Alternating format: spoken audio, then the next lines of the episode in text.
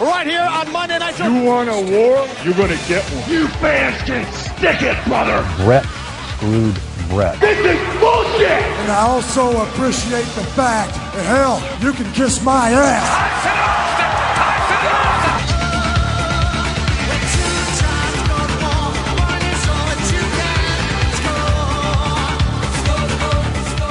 Hello everyone and welcome to the seventy-fifth Squared Circle Gazette Radio. I am Liam O'Rourke, alongside Carl Jones. Hear me now. G. John Chase. Say what? And Kieran O'Rourke. Alright. Kieran O'Rourke very sad at the outcome of U F C one ninety-six. I don't want to talk about it. We have a completely different subject we're going to broach. A lot of fun, upbeat memories from a fantastic time in the business. We are, of course, referring to the Monday Night War timeline that we're returning to this week. Uh, we are doing the second part of nineteen ninety-eight this week, covering March and April uh, in W W F and W C W. As always, we have notes from the Wrestling Observer newsletters of the time period. If you haven't heard any of our previous timeline shows, you can, of course, go back to the archives at squared circle gazette dot com, where we archive everything. Every show that we've ever done. Uh, of course, you can like us on Facebook at facebook dot com slash S C G radio, or subscribe to us on iTunes to make sure you never miss a show. Uh, just a quick programming note for next week, however, we are going to be doing the first of what we hope will be a little mini-series of uh, Wrestling Room one oh one, as suggested to us by Air Raid on the U K fan forum, and we're going to kick it off next week with wrestlers. Specifically, we're doing categories. Next week will be wrestlers. So uh, for those of you who aren't familiar with the show uh, overseas, Room one oh one, of course, refers to the vault that uh, you would like uh, something to disappear into forever, to never be seen again. Suggest one person that you would like us to uh, induct into Wrestling's Room one oh one, uh, and justify your reasons as to why, and we'll talk about them next week. Can you do... Is this from now, or maybe say you want you want them to go in from this point in time? Yeah, whatever, whatever suits you. You be flexible with it, loyal listeners. You uh, you you string this one along. But uh, with that said, let's move along now to March and April ninety-eight, Monday Night War. A lot of stuff to talk about here. A couple of uh, rather random things in the Wrestling Observer newsletters. Uh, in the first week of March. Apparently, the W W F are attempting to negotiate a three-show deal with Mike Tyson, which all dates will take place before his boxing return in July, which uh, obviously didn't come to pass, but interesting. Now, of course, they wanted more Tyson after the uh, the apparent success they got. They are still, of course, losing in the ratings at this point, uh, at the end of February, but W W F is, of course, gaining some traction with the Tyson interest. It shows they're clearly not concerned by the negative press they got from their initial involvement with Tyson that was referenced by Meltzer a few, uh, few weeks prior. Absolutely. Uh, Matt Bloom, one of the wrestlers in the Dory Funk camp, may be given a gimmick as the son of George Steele, doing an updated animal gimmick in the W W F, which, an idea only, slight, only slightly worse than Tenzai. Slightly. I'm not sure, actually. I think that's yeah. probably a tie. Bit of a toss-up. Yeah, yeah. The, the Matt Bloom scale, the George, George Animal Steel knockoff to Lord Tenzai with Prince Albert somewhere in the middle. In an interview with the Atlanta Journal-Constitution, Goldberg said the original idea for him was to be named The Hybrid. Of course, uh, blending the uh, M M A and wrestling styles, which was, as we mentioned before, the idea with Goldberg was to, as, as their kind of self-created Ken Shamrock shooter type, and uh, I guess that kind of lends to that. It's funny he says there that that was the original idea, almost suggesting it was that was what was proposed to him, whereas he's said in interviews since that that's pretty much what he came up with, because he couldn't think of anything, so it was just, why don't you just call me The Hybrid or something? Yeah? Yeah. ah, interesting little take. We, of course, move now to the first Raw and Nitro of this period of time, March second, uh, and we're going to talk about Raw first, because in the biggest news on the show, Mike Tyson joins the Generation X, a great situation where uh, Shawn Michaels calls out Tyson, they they they, they go up, they're going to do the fight, of course Shawn's injured here, but uh, and he looks fine as he's doing this pull-apart, yeah. the, the, the, the face-off with Tyson, rips off the shirt, that great like two seconds that everyone starts to realise what's actually going on, and then like kind of yeah, as Tyson turns and the crowd sees the shirt. And yeah, yeah. Then they crotch, go with it. Crotch chops everywhere. Holds up the X sign to the camera and stuff like that. Yeah, Tyson appeared to be having the time of his life, and at this stage probably fits wrestling uh, better than boxing anyway, says Meltzer. So yeah, this this was a uh, this felt much more natural than the baby facing of Tyson they tried to do early on. His, his name was getting booed when they, when they would bring it up anyway in, in February. It, it makes much more logical sense because Tyson, even at his peak in the boxing ring, was always a polarising figure. You know, he was he was never this, this sort of beloved character. So it is a much more natural fit. Well, and also just, just more obvious from the fact that the that the money angle is obviously like a, a Tyson Austin head to head, really. So it just kind of makes sense that they they, they they heal him up and put him with the bad guys to you know. To, create the, the the odds against uh, Austin. It just kind of just makes sense, really. Oh yeah, absolutely. The, that first week when I when he they brought him in, like mm. Shawn was completely shunted out of the way, and it was Tyson and Austin. Are they going to fight? What's going to happen between yeah. the two of them? So, yeah, absolutely. There's, I mean, this is the most natural thing in the world to do. Yeah. Uh, also on this show, after uh, Jeff Jarrett kind of fobbed off the N W A angle, the struggling N W A angle, Tennessee Lee debuts and intros Double J. So yes, J E F F, ha ha ha, is back. Thoughts on this? Because this was a uh, this felt like Jeff was at shit creek for a while here. They're, they're going back to the country singer thing, and just I completely forgot about it, and watching it back it's like, oh, for fuck's sake. Yeah. Hey, he was great in ninety-five. What are you oh, talking no, about? He was it was a ninety-five character in this change in promotion. He was so out of place. Yeah. And it's like, oh god, no one gives a shit. No, no, no one did. He comes out on his little horse. Yeah, the horse was great. The main event of this was supposed to be Kane versus Steve Austin, which of course ends in a bait and switch. Uh, it was a non-match. Austin goes to the ring, but while he's on the ramp, he goes after Triple H, who's uh, standing there for distraction, and uh, he gets suckered with a super kick by Shawn Michaels and sells it like he's been shot. Oh, yeah. This the only time anyone's ever noticed Triple H in this period. So well it done, be. well done, Steve. But uh, yeah, obviously the, the setup of this is, of course, Kane's left in the ring, and uh, Undertaker returns and uh, challenges Kane for WrestleMania. So the long build-up since Bad Blood in October, the match is finally announced here. Hold on a sec, I thought he said he would never face his brother. Well, he, he, he did get burned in the coffin, of course, at the Royal Rumble and was presumed dead, but is back here to challenge him for a catch-as-catch-can encounter at uh, WrestleMania. Over on Nitro, W C W counters uh, with this week's version of the greatest tag team match in wrestling history. Sting and Randy Savage against Hulk Hogan and Scott Hall. Uh, of course, we're still doing the Hogan-Savage dissension here in the N W O. No attention really on Sting and Hall. Hogan and Savage is the complete focus. And of course, it's a run-in D Q finish. So, uh... get used to that, folks. I, I, they're already used to it from following this, yeah. I feel like we've seen this before. Uh, Bret Hart wrestled on television for the first time in more than four months against Bryan Adams, which also ended in a D Q.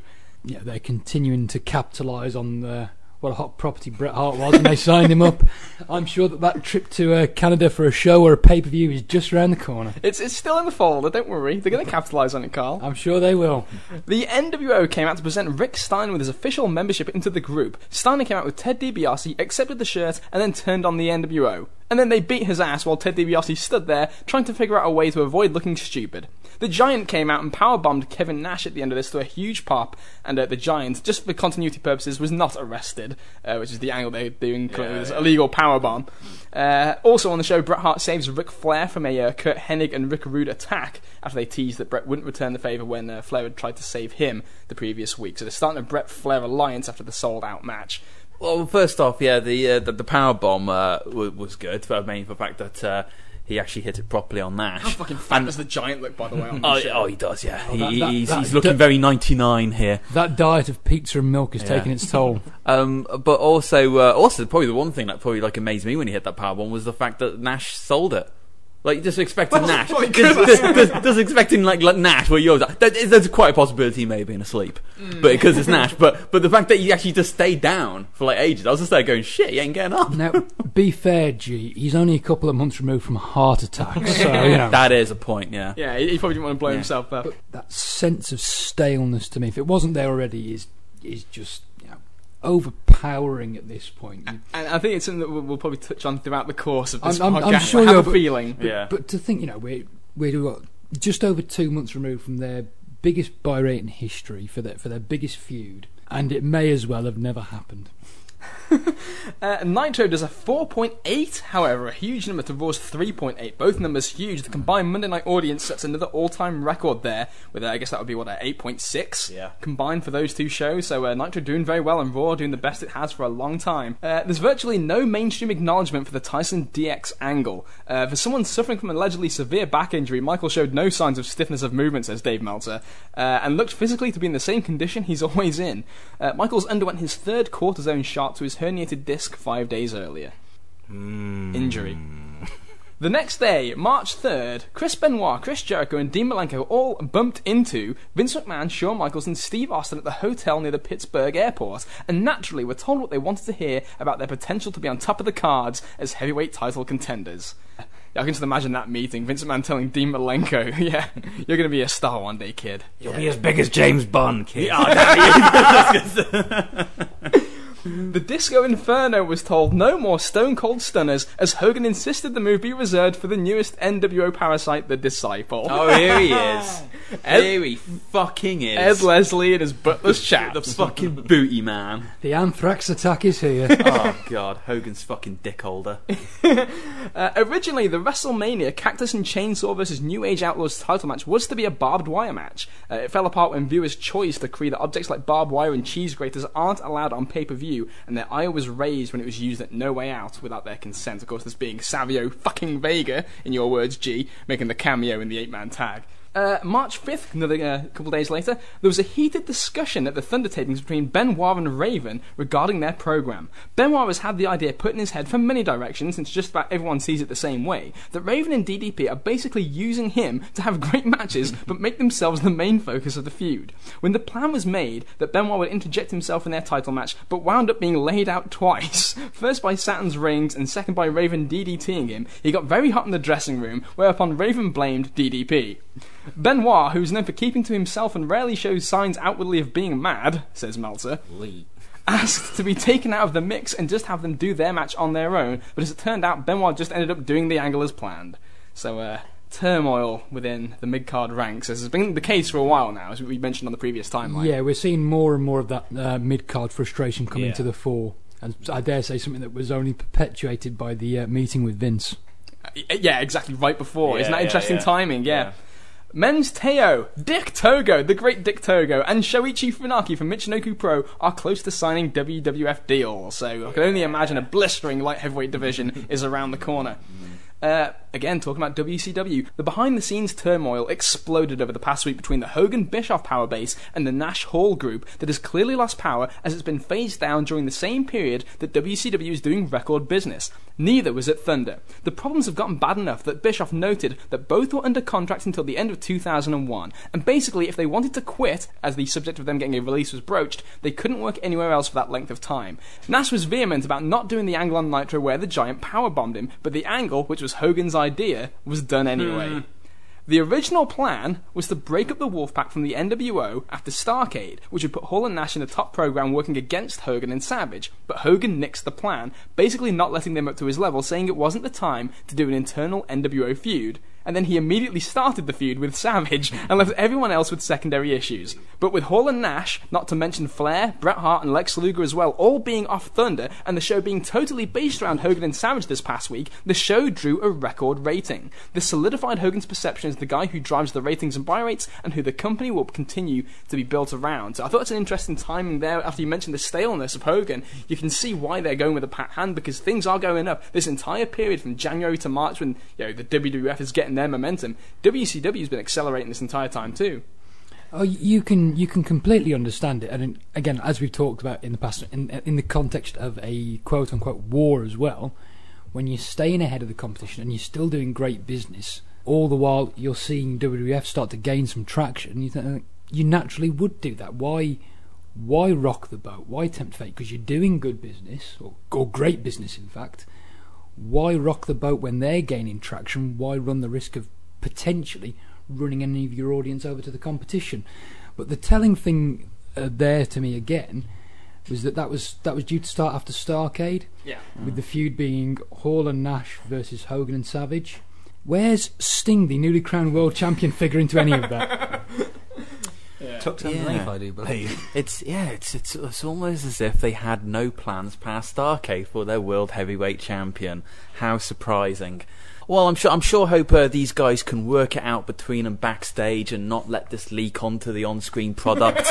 uh, I'm not sure I'm sure all of them. They're can all be professionals. Yeah, that, yeah, I'm hoping they could all be professional and they don't try and use this during promos or anything. That's so pointless, man. Whether this was just for being caught in the crossfire or for reasons we simply don't know, Sean Waltman was given his written release on March ninth with no explanation as to his firing, other than Bischoff was trying to send a message to Kevin Nash and Scott Hall. His representatives have already approached the W W F about going back. So uh, this was Bischoff, in his hot-headed nature, doing a bit of a short-sighted move, firing Syxx. So, okay, what's the point? Okay, so you... While he's out with a neck injury, an especially classy move. Yeah, well, it's the Bischoff. the Bischoff special. Yeah. It's like, okay, you're not going anywhere till two thousand one, but I'll fire your buddy. Yeah. So is it not known the reason as to why you fired him? Oh, the, the reason o- outside is... of just trying to punish Hall and Nash. Oh, that, that, that was that, the reason. That was that was it. That was, that that was, I'm firing you because I hate your friends. I, I hate this is where the big boys play. Was it under the proviso that the, the, the injury cycle thing, or was it uh, that you can't? They probably did catch one of the ninety-day injury. I think that's clause. What I, I remember reading Death to W C W the other day. I think that's what it was. Yeah. Yeah. This leads us to March ninth. We're back on television here. Monday Night Raw. It's Ken Shamrock and Steve Blackman versus The Rock and Farooq. Uh, Ken Shamrock mm. gets Rock in the ankle lock on the outside after the match, and Farooq doesn't let the Nation help The Rock when he's in the ankle lock. This is a great scene where Rock's on the floor looking up at the Nation, screaming for them to help after he tells them, "I've got this, boys." He mm. ends up up shit creek, ankle locks on, and Farooq's like, "No, no, no, he's got it."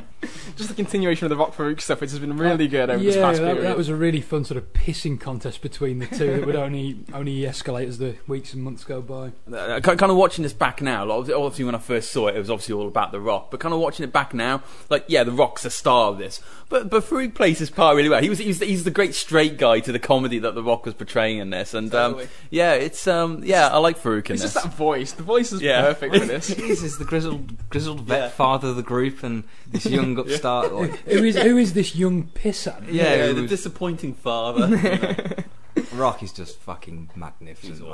This whole time. Ridiculous. Uh, we have a uh, Shawn Michaels promo at a bar, which is uh, curious. He's not there in the building. He's at home, or he's at a bar, or wherever the fuck he is. Uh, which means that the main segment on the show is Steve Austin doing a sit-down segment in the ring, refusing to let the show go on until Vince comes out because he's pissed about him calling Mike Tyson the baddest man on the planet uh, a month ago. Vin- uh, they, they really string this out. They got the, the, the agents coming out, they got security coming out. Jack Lanza sent down. Yeah, Lanza's there.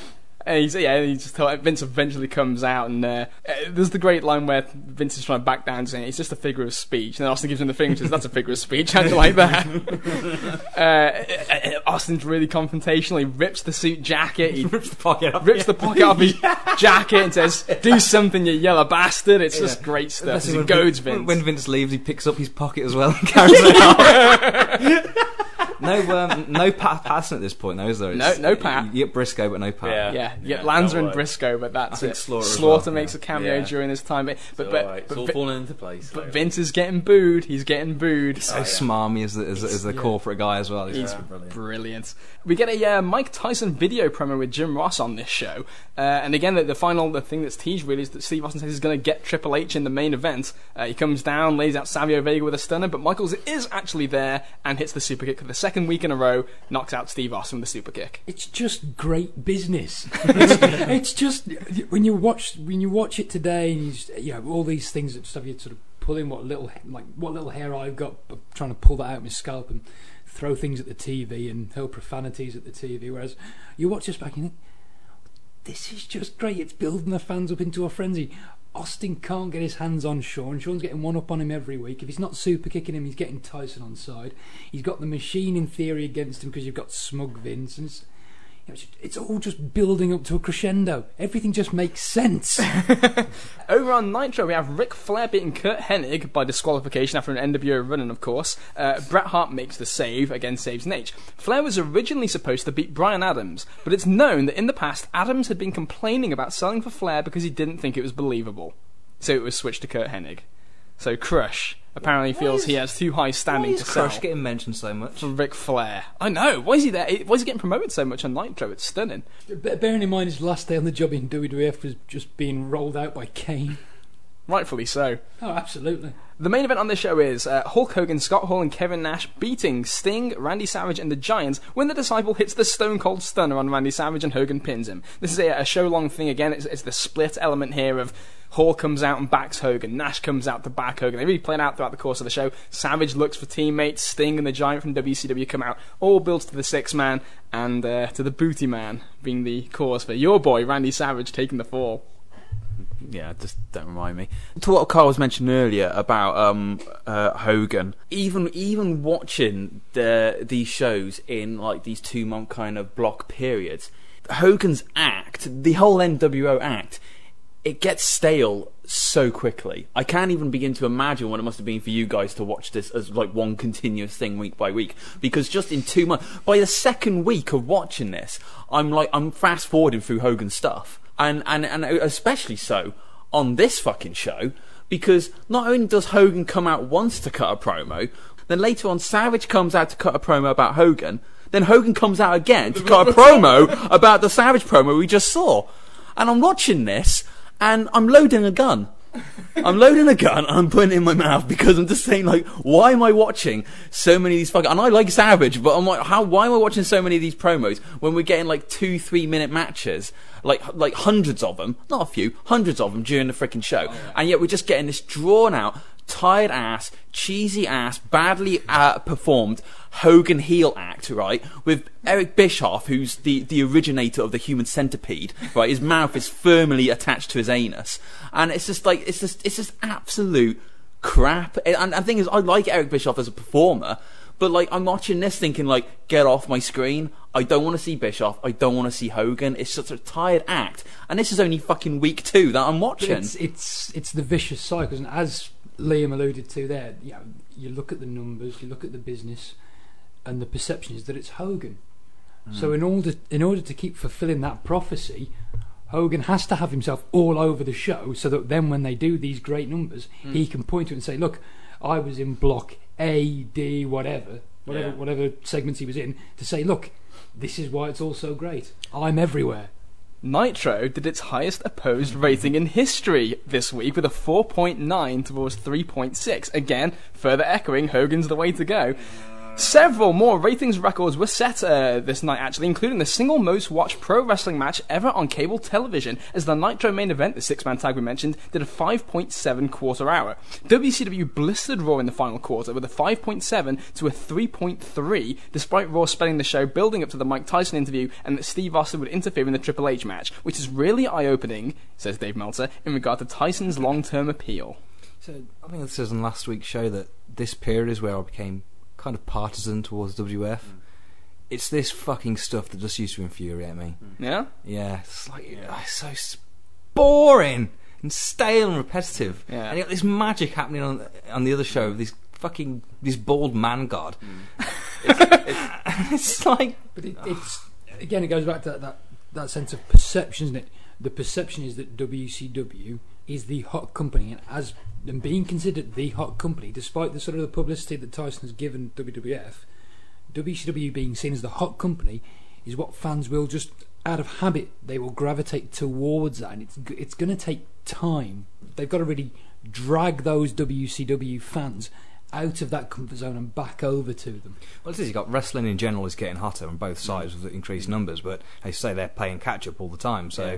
They're both growing. It doesn't yeah, matter. Yeah, okay, yeah. This, but this fan base will eventually see it, what it's, way it's going. It, but. it just it just takes yeah. takes time. Yeah, it's it's obviously still early days, but at least you can see a, a particular drive in, in the W W F product as to what they're going with. You know, we were just mentioning oh, about yeah. like uh, the, the the style of um, uh, storytelling. I'm I'm all in favour, or, or was all in favour of the notion of an N W O civil war. Oh yeah, me too. But to me, it has to start immediately after Starrcade, yeah. going under the notion that W C W has completely kicked their arse. Yeah. Obviously, that didn't happen at Starrcade, and we all know about the finish in the title match. So we're almost we're not back completely back to square one, but it, it's all again. It's it's just very static. Whilst they want to tease this N W O Civil War, they haven't blown it up properly in the way that they need to. Yeah, they're kind of half-cocked at the moment. Hall and Nash tried to rally the wrestlers together as a power base this past week. Yeah. The plan got to Bischoff in its early stages of formation. On the March ninth uh, Nitro, before the show happened, there was a showdown backstage where reportedly Hogan brought up Nash wanting him out of the company, and Nash told him point blank he wanted his spot, and Hogan point blank told him back that he wasn't giving it up. So uh, the tensions are rising with Hall and Nash, legitimately backstage during this period of time. I bet Bret is so glad he's gone to this company, isn't he? Yeah, you know, I bet he's so glad he left W W F, the, the, the, the you know, the, the company of, of petty politics. Yeah. Well, he's he's got about three million reasons to keep him warm at night. Yeah. yeah. A major mini-battle in the midst of this big war is going to take place on April twenty-seventh when the W W F has Raw booked at Hampton, Virginia at the Coliseum, and W C W has Nitro booked the same night in the same metropolitan area at the Norfolk Scope Arena. As anyone who has followed wrestling for any length of time would know, this is no coincidence. So of course we'll come back to this at the end of this podcast. Steve Regal was given his notice that he'll be fired by W C W.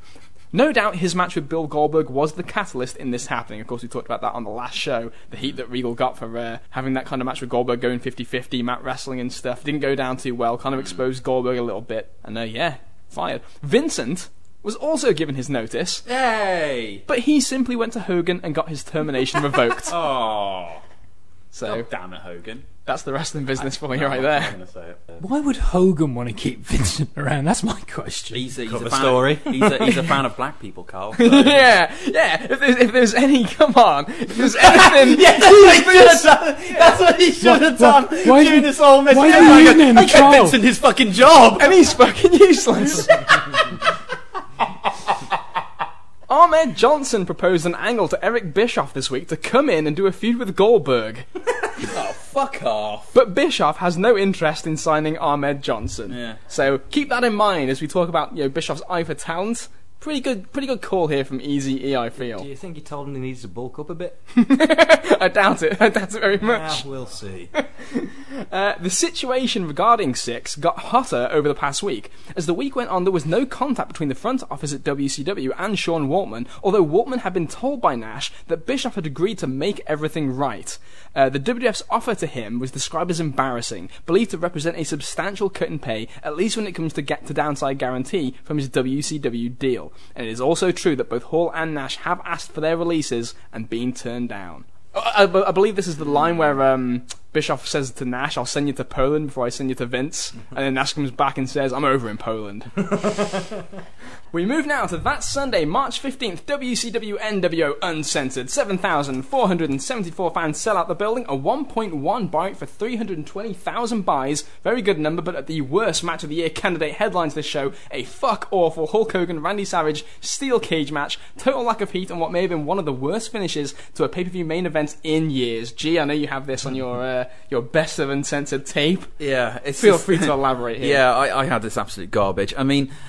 Okay, it's fair enough, you know, this this has been built up as the main event, but let's let's just look at this, folks, in terms of the world champion, okay? We we have Hogan and Savage in the main event, right? The world champion is in the penultimate match. He's not in the main event, and on top of that, he's not wrestling the number one guy in the N W O in Hogan. He's not even wrestling the number two guy in Nash, because he's having a fuck fest with Giant. Instead, he's wrestling the third-tier guy in Scott Hall. That's what they're doing with their world champion. Just be thankful it wasn't Bryan Adams, you know? well, yeah, well, yeah, but because he probably would have jobbed to him because Crush goes over. But, nah, but like, he finished. And then on top of that, to make matters even worse, he ends up coming out at the end of this fucking like this fuckfest when you know Hogan the, Savage. Where, yeah, it's Hogan, Hogan Savage, where fucking Disciple comes in because you know he, he missed Hogan's ass, and and, and and they just do this. His nose is cold. Yeah, yeah, exactly. And they, My they lips just are going blue. They just do this absolute fuck finish where like. Sting comes down and like they they're just staring at each other for for like for like for days on end, and then and then you just get the Savage turn, you know, the, the, you know Savage just deck Sting and so on, and and just and then just Sting just. The Sting, the guy who's been taken out N W O single-handedly for months on end, gets laid out by a single pile driver by Savage. And hey, this is from a Savage fan. And and, he, and he, they just he just rolls out to the side of the ring as it continues. The camera continues on Hogan and Savage. This is your world champion, folks. This match, is how they book him. Match ends, show ends, no finish. Absolutely, it's just it's absolutely disgraceful. And I unfortunately had this and the uh, the world title match that with Hall. I had both of those on my best of Uncensored. If anybody wants it, by the way, put in a bid. You can have it for free. uh, I'll pay for the postage as well. It's real competition. Yeah, yeah. yeah. When nobody enters it. WrestleMania predictions. You have, to, you have to write an essay why you want this. You want you want the v- uh, D V D or whatever.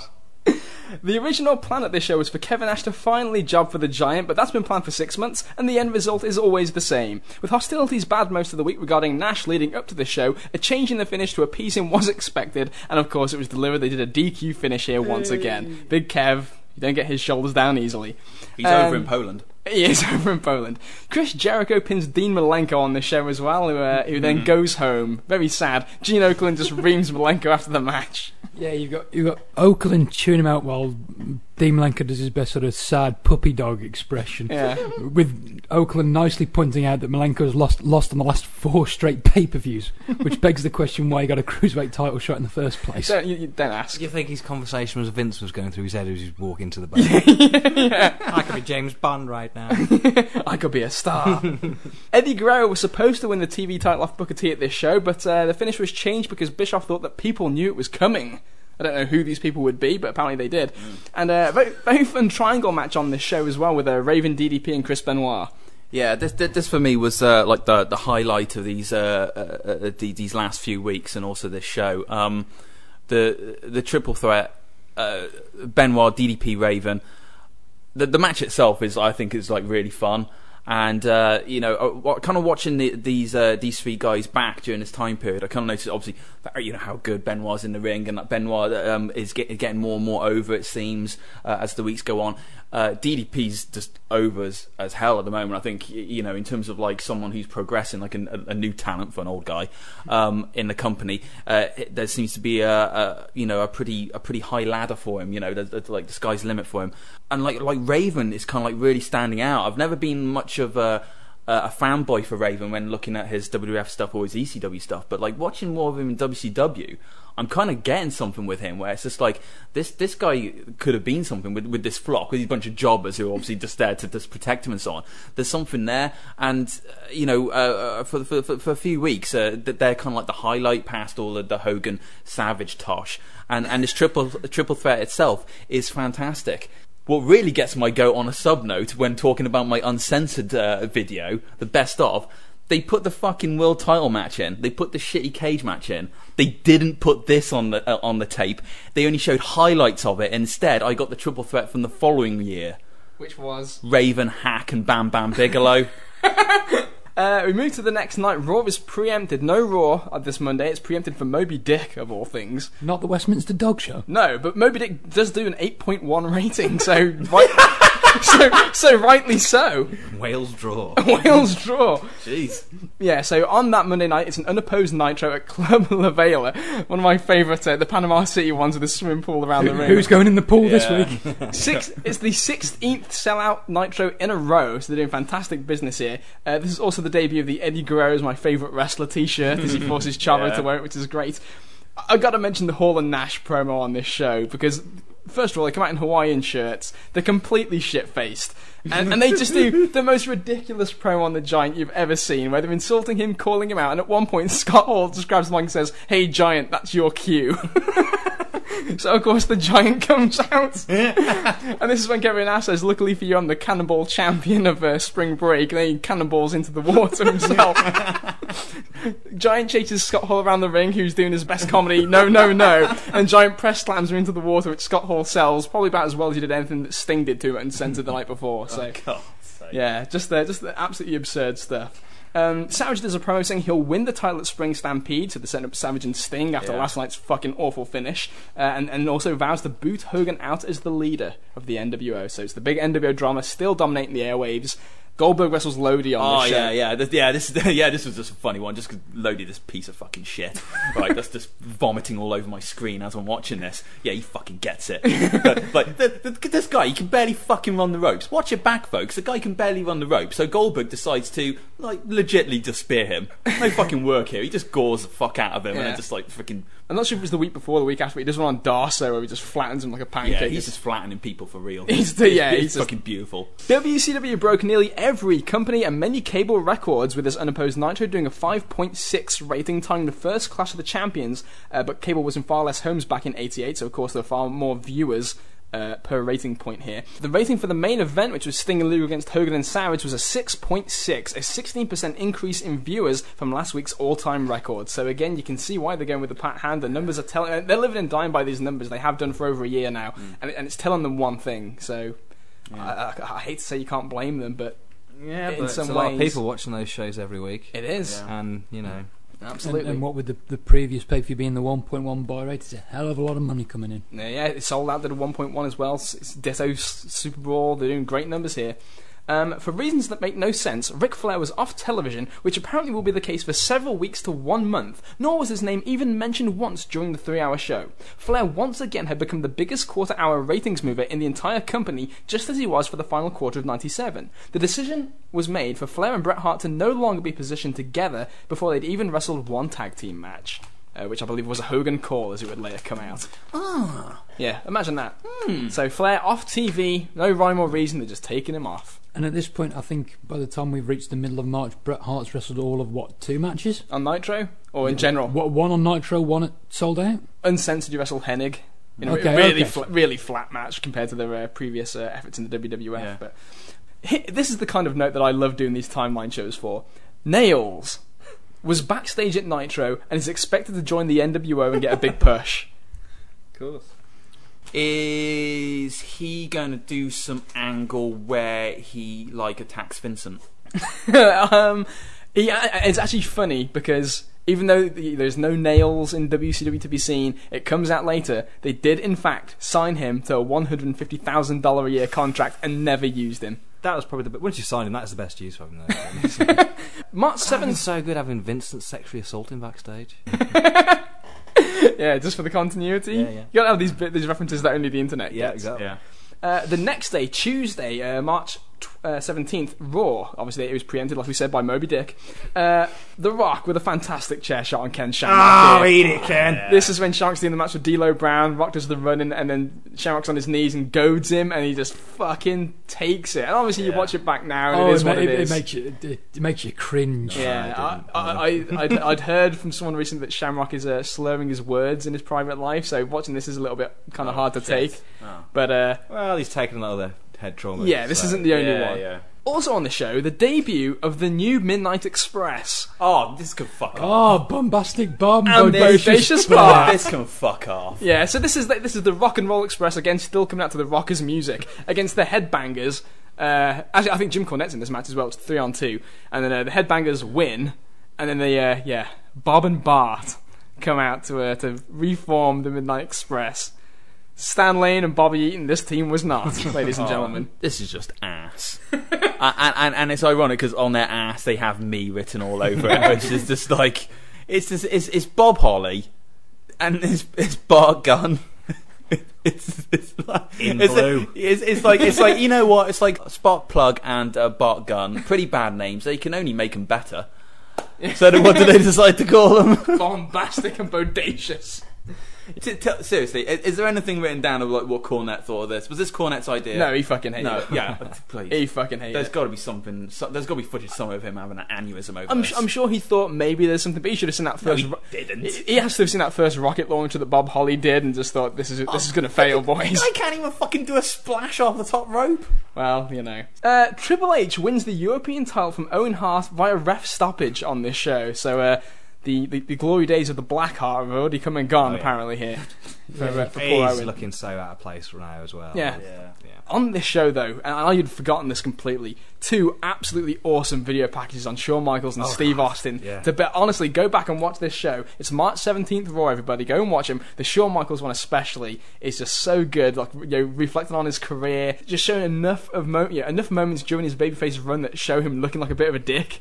To like, yeah, it's it's great stuff. It's just like great character development, and it goes back to what you said earlier, Gene, what you alluded to earlier, Carl.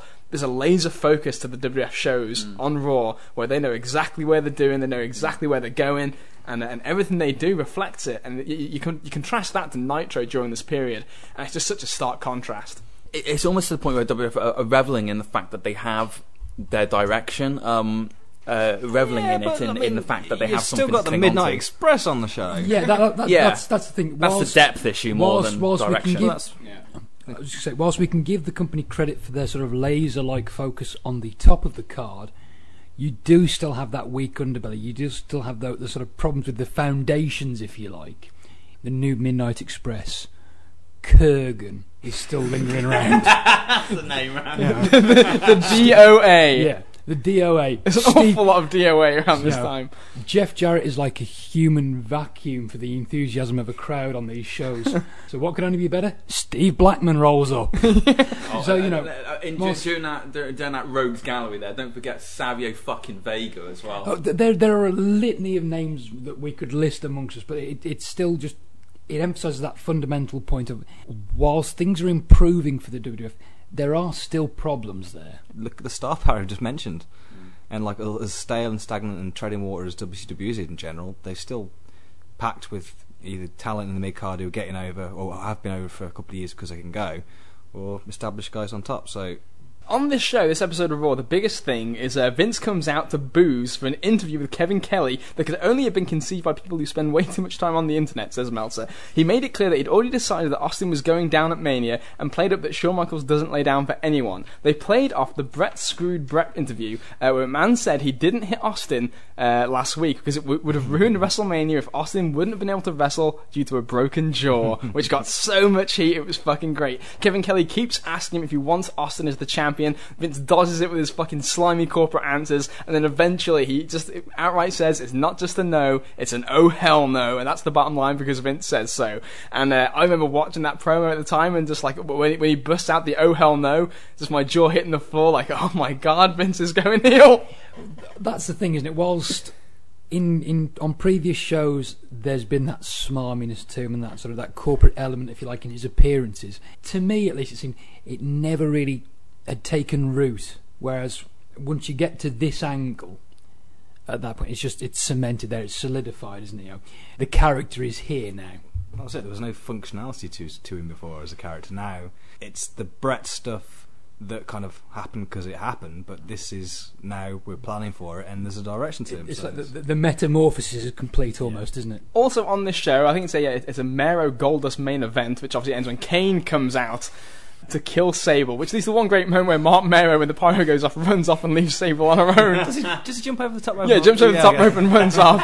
He says, oh, go and get help, and runs off. And while Lawler on commentary is backing up, he's gone to get help. Yeah, yeah. yeah. What a brave soul. Yeah, so Kane looks like he's about to kill Sable. The Undertaker arrives on the top of the Titantron, and uh, there's a Kane dummy in a casket that gets set on fire. A particularly insensitive thing to do to your brother who's been in a house fire, I believe, but uh, that was the angle anyway. Uh, Raw, unopposed, did a four point four this week. So again, no opposition on a different day. On a different day, on a Tuesday, a four point four is a hell of a number.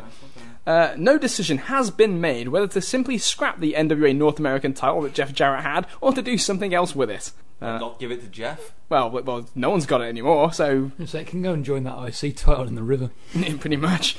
Um, here's an interesting thing. Politically, the W C W New Japan relations look to be almost totally fallen apart this week. Both companies had money in a dual bank account, and New Japan took their money out after W C W tried to get with All Japan Pro Wrestling despite the W W F last month. As you recall, if you haven't heard the previous timeline, the W W F is trying to work with All Japan Pro Wrestling on putting together a show in the Tokyo Dome uh, for the month of May, and uh, even kind of toyed with the idea of putting Kenta Kobashi in the W W F, which of course never came to pass, but uh, in an effort to kind of spite the W W F, W C W tried to work with All Japan, who obviously are the rivals of New Japan Pro Wrestling, so uh, this caused a lot of issues. There's also issues with the N W O in Japan and merchandising, since W C W believed they needed a, a higher cut of the merchandise money since it was their concept, and were very particular about who was going to be in the N W O Japan unit. Yeah, this for me is just Bischoff arrogance. Yeah. Of thinking they can do whatever they want and these subservient Japs will toe the line.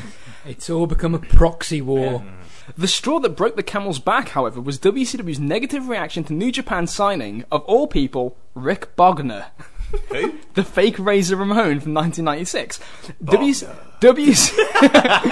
W C W insisted that Bogner not team with any of its wrestlers, and New Japan did so anyway, so W C W pulled its talent from New Japan Pro Wrestling. Obviously uh, they had a stick in their ass, I suppose, about W W F doing that parody with Scott Hall uh, and the fake Razor, and they didn't want any association with Rick Bogner, and uh, as a result the, the, this this relationship that benefited both sides blows up. I dread to think how New Japan will cope without Scott Norton.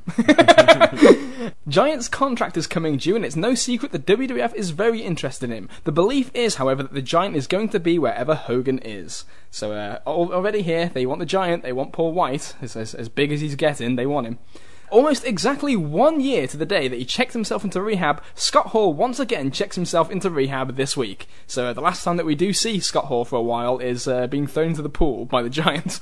So uh, what a way to go out for a while, you know. Uh, we go to March twenty-third on Nitro. It's a pretty great show, actually. A very good Chris Benoit Booker T match, which goes to a draw, and a very fun Eddie Guerrero Kaz Hayashi match as well. Uh, Hogan and Nash against the Giant in a handicap match ends in a disqualification, of course, when uh, the Disciple gets involved. But uh, Sting retains the W C W title against Diamond Dallas Page with a Scorpion Death Drop after blocking the Diamond Cutter, which is a really good match, and the crowd is super into this. Oh yeah, I mean this this uh, feels like it comes out of out of nowhere. It just continues the whole, like, they just don't know what the fuck they're doing with Sting. And uh, turning the belt in the middle of the show. Yeah, middle of the show, yeah. They're, they're writing T V on the back of a fag packet at yeah. this point. I think I think it's like, I, I don't know what my time was. I think, was it the main event of the first hour? Second, that match or something like that. Uh, I knew about their encounters in ninety-nine and so on. Yeah, I think the one I think the one in ninety-nine is better. Yeah, yeah, oh yeah, yeah, I, I agree. Um, their, their encounters in ninety-nine I think are better, but I didn't know about this one.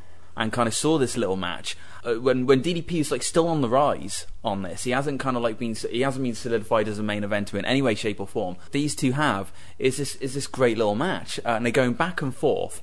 And they do the smart thing of Sting's the guy who's in control of the match, which makes sense because D D P's the one who has to prove himself that he's at a, at a, a level of, of a main eventer. And uh, well, yeah, the age of a main eventer in W C W. So got, like, well, yeah, but but but uh, but yeah, I mean the, the extensions of these two just kind of show the potential that these two would have in like little in little less than a year's time.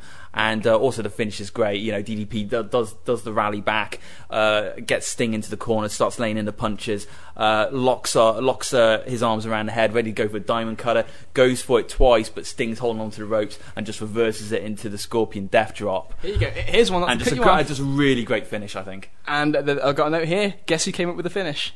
Everybody around the table, have a guess. One guess. Who came up with this great finish? Kevin Nash. Double A. Oh yeah, it might be Double A. That your pick? Yeah, I like that pick. It is in fact wrestling genius Hulk Hogan. He came up with that finishing sequence. Bulldog and Kurt Hennig wrestle with uh, Rick Rude and Bret Hart doing run-ins. Uh, Bret does a very weird pro about Injustice and how he's, he basically becomes the new version of Sting, I suppose. He's going to fight for uh, yeah, against all Injustice in W C W here. It, it's weird seeing in the Bulldog. Middle of this Bulldog-Hennig rivalry. Yeah, this it's weird seeing Bulldog. There's something weird about like watching these shows and seeing Bulldog in like you know the, the Union Jack colours and, and, and Neidhart, and it's just like... Fuck you doing W C W? What the, what the fuck are these two guys doing? It, it doesn't fit into in the in terms of the The, uh, the black and white of uh, of uh, Nitro. Yeah. Um, Roddy Piper returns on this show for a main event match with Randy Savage, which of course ends in a run-in D Q.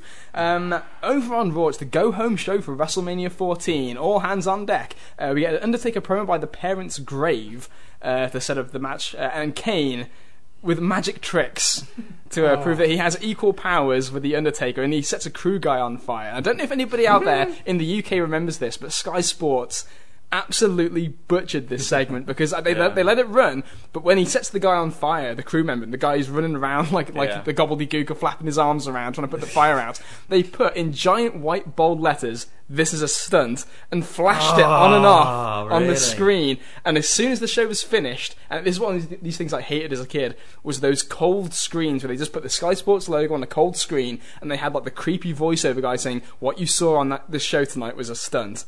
Don't replicate that at home." It's it's fucking so creepy. Don't the way use magic done. powers at home. Yes, indeed. But they absolutely butchered it by doing that. Do not try and burn your family when you're a child. Tyson and D X do a promo, which is great because this is the uh, Tyson. You are heartbreak. Yeah. You are heartbreak. Oh, he's brilliant though. He's, he's so he's, he's in his element. Life. Oh yeah, yeah. This that. is great. If they could, yeah. if they could have had him for a year, it would have been hilarious. It's like the promo goes ten minutes with Sean talking, or Hunter then Sean. The whole time he just got his fingers on his t- D X shirt. Like they told him. What we want you to do, Mike, is get your thumbs behind your D X shirt and like show it to the camera. Yeah. He does it for the whole promo. He doesn't know what else to do. No, just standing there. Uh, we also get the uh, Sable being given an award for the Raw magazine by uh, Vince Russo. Oh, I skipped that. Yeah, I thought, thought you might. And uh, the main segment on this show is Steve Austin actually, honest to God, wrestling after all these teasers Whoa. and all these things against Rocky Maivia, and it's a clean pin. Austin beats The Rock with the stunner. Put him over on the way to WrestleMania.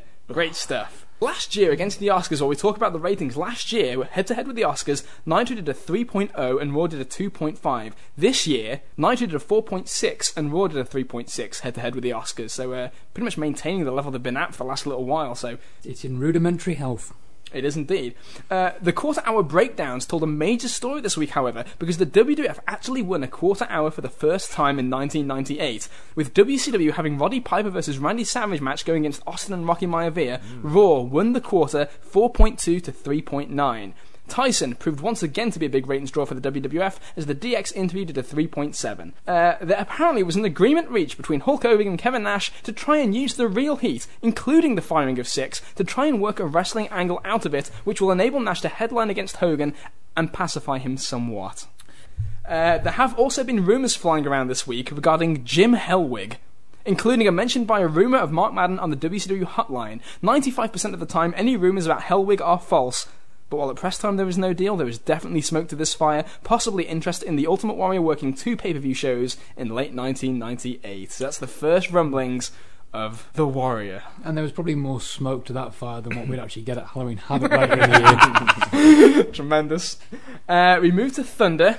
Uh, March twenty-sixth. Uh, they, what? What? Yeah, I know. Well, I'm only mentioning it here because it's the Hogan-Nash angle where Nash asks why Syxx is no longer under employ of W C W yeah. and why Scott Hall wasn't allowed on television.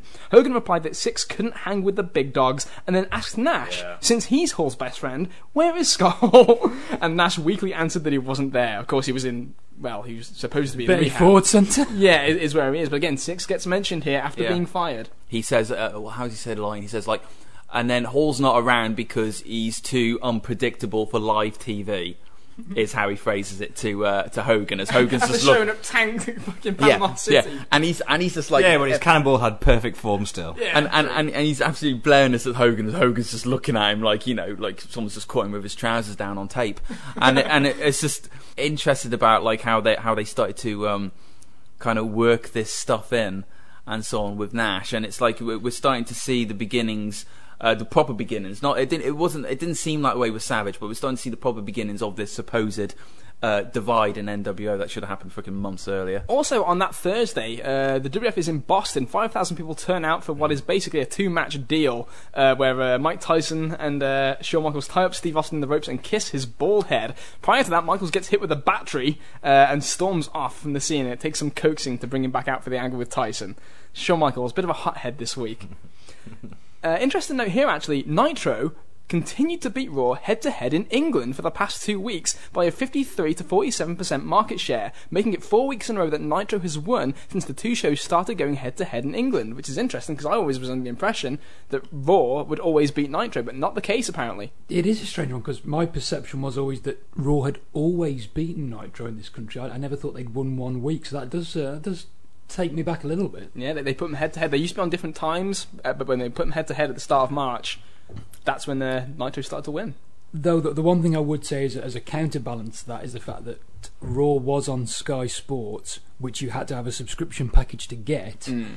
and whilst Nitro was shown through a Sky box in this country, you could get it on the Cartoon Network and T N T, which you didn't have to have a subscription package to get at the time. You just had to have the box. Ah. Inside. Inside, very good. Uh, here's an interesting one. There are also rumours about doing the nineteen ninety-nine Royal Rumble in England. Hmm.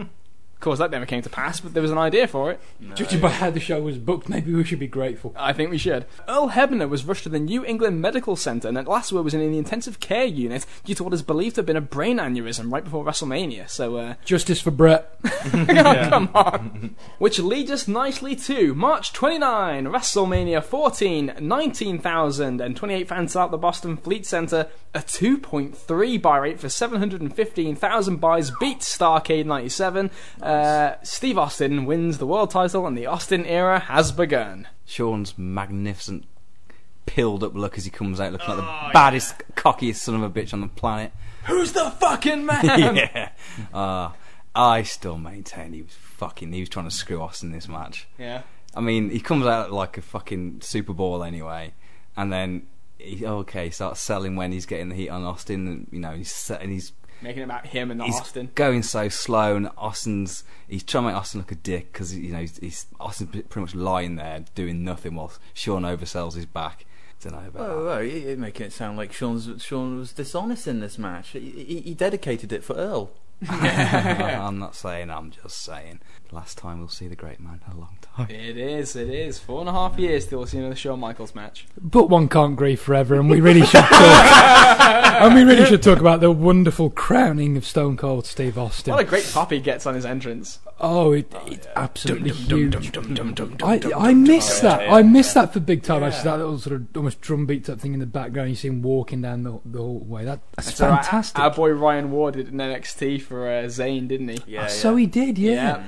Yeah, but that's, that's something I, I wish they'd, they'd use a bit more, uh, bit more frequently. Yeah. I do miss that. It does, it does create that sort of atmosphere and that sense of tension. But um, of course, Tyson turns babyface here. Tyson turns babyface, and you talk about Shawn trying to stick it to people. He gets that short right from Tyson, and whilst he's apparently knocked out, he's lying on his back chewing his gum still. Muscle reflex. yeah, I've, uh, there's a great story here that came out. Uh, it was in, it's in Shawn's newest book. Uh, where he talks about how the, oh, the, yeah. the thing that really pissed him off all day long, they were trying to do the spot where when Tyson knocks you out, Tyson's going to put the Austin three sixteen shirt over your face, and Shawn was absolutely not having any of it and uh, didn't want that to happen. Mm. And then of course when he's out there lying down, Mike Tyson walks over and puts the t-shirt on his face, and Steve Austin goes over the top of him and gives him the double middle finger.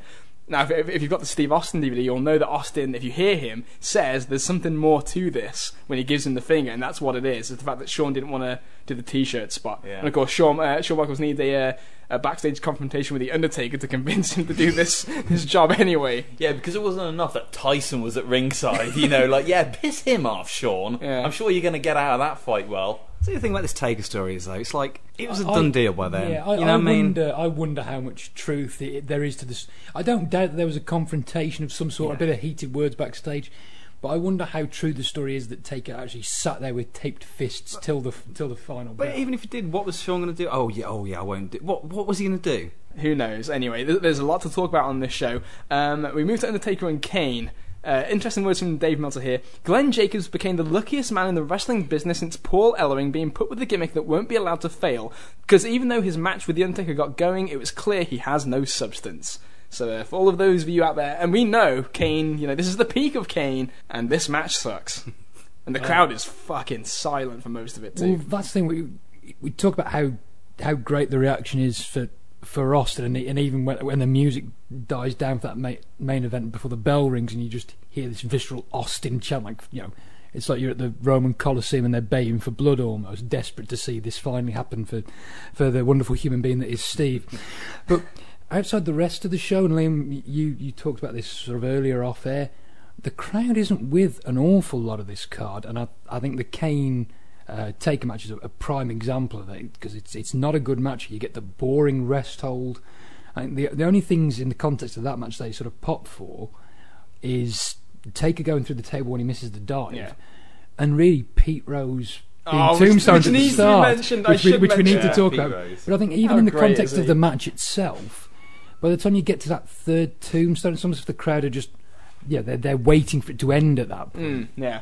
They try and protect Kane a little bit after the match by having him lay out The Undertaker again. So and and, yeah. and and Kane kicks out right after the three. But yeah, Pete Rose ought to mention it just because yeah. of, of how great it was to see a celebrity with a bit more personality yeah, than yeah. ass-kissing wrestling fans just coming out there and be like, yeah, last time I played here, we beat your ass. How about it? How about it? Honestly, okay, yeah, so heel Kane lay out the bigger heel to Pete Rose before yeah. his match for Undertaker as well, and, and Kane was kind of getting the pops coming out anyway when he's just killing fools. Mm. Yeah. So I mean that didn't help the reaction of this match. No, the, the no, that's a good race. point actually. I, I, and also, um, I, I can agree with you to an extent about like the, the crowd being quiet for for a lot, a lot of the majority of the the undercard. But I think I think there were there were certainly like uh, moments within uh, obviously with Sable and so on, and, well, that's and, what I, I was and, I, say. and I, I'd also say maybe the tag match as well with some with some of the spots with the dumpsters as well. I think no. I think those two matches were uh, you know got pretty solid reactions I, as well. I would I, I won't argue with the Sable bit at all, because as much as I can't stand the woman and feel her voice is like nails on a chalkboard, which I know G you've referred to as well in the past. Mm. You know, she is over. There's no denying that. She comes. She's like a star on this yeah, show. Yeah, she yeah, is. Yeah. And, and, like other, and, and, and, and Goldust is such a trooper. Yeah. But no, that that tag match, no, I, I don't think the crowd are really with that either. You, you get the occasional ooh maybe or ah for, for something, you know, mm. something that looks a little bit nasty. But considering how hot the crowd is for the main event, yeah, I think for for a lot a lot of the show really, I, I may, maybe a lot's a stretch, but significant portions, let's say, it's almost as if they are just they're waiting for the main event really. Yeah, that's the way it seems mm. to me. Yeah, the show gets a ton of media coverage and a front-page story in the New York Times the next day. After the show, the reports were that Shawn Michaels suffered a ruptured disc in his back and would be out of action for long enough, such as nine to twelve months, there are no plans for his involvement anytime soon. Shawn Michaels had to have a police guard with him for much of the weekend because he got a number of death threats. So, uh, yeah, there were you that, go. Were they all from Mark Calloway?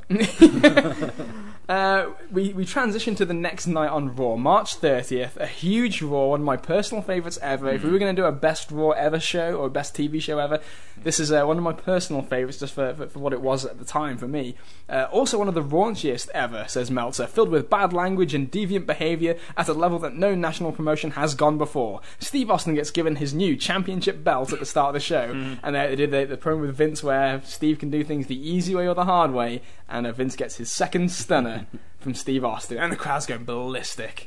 And he at least sells it better than the first. Yeah, yeah, well, yeah, that's not hard.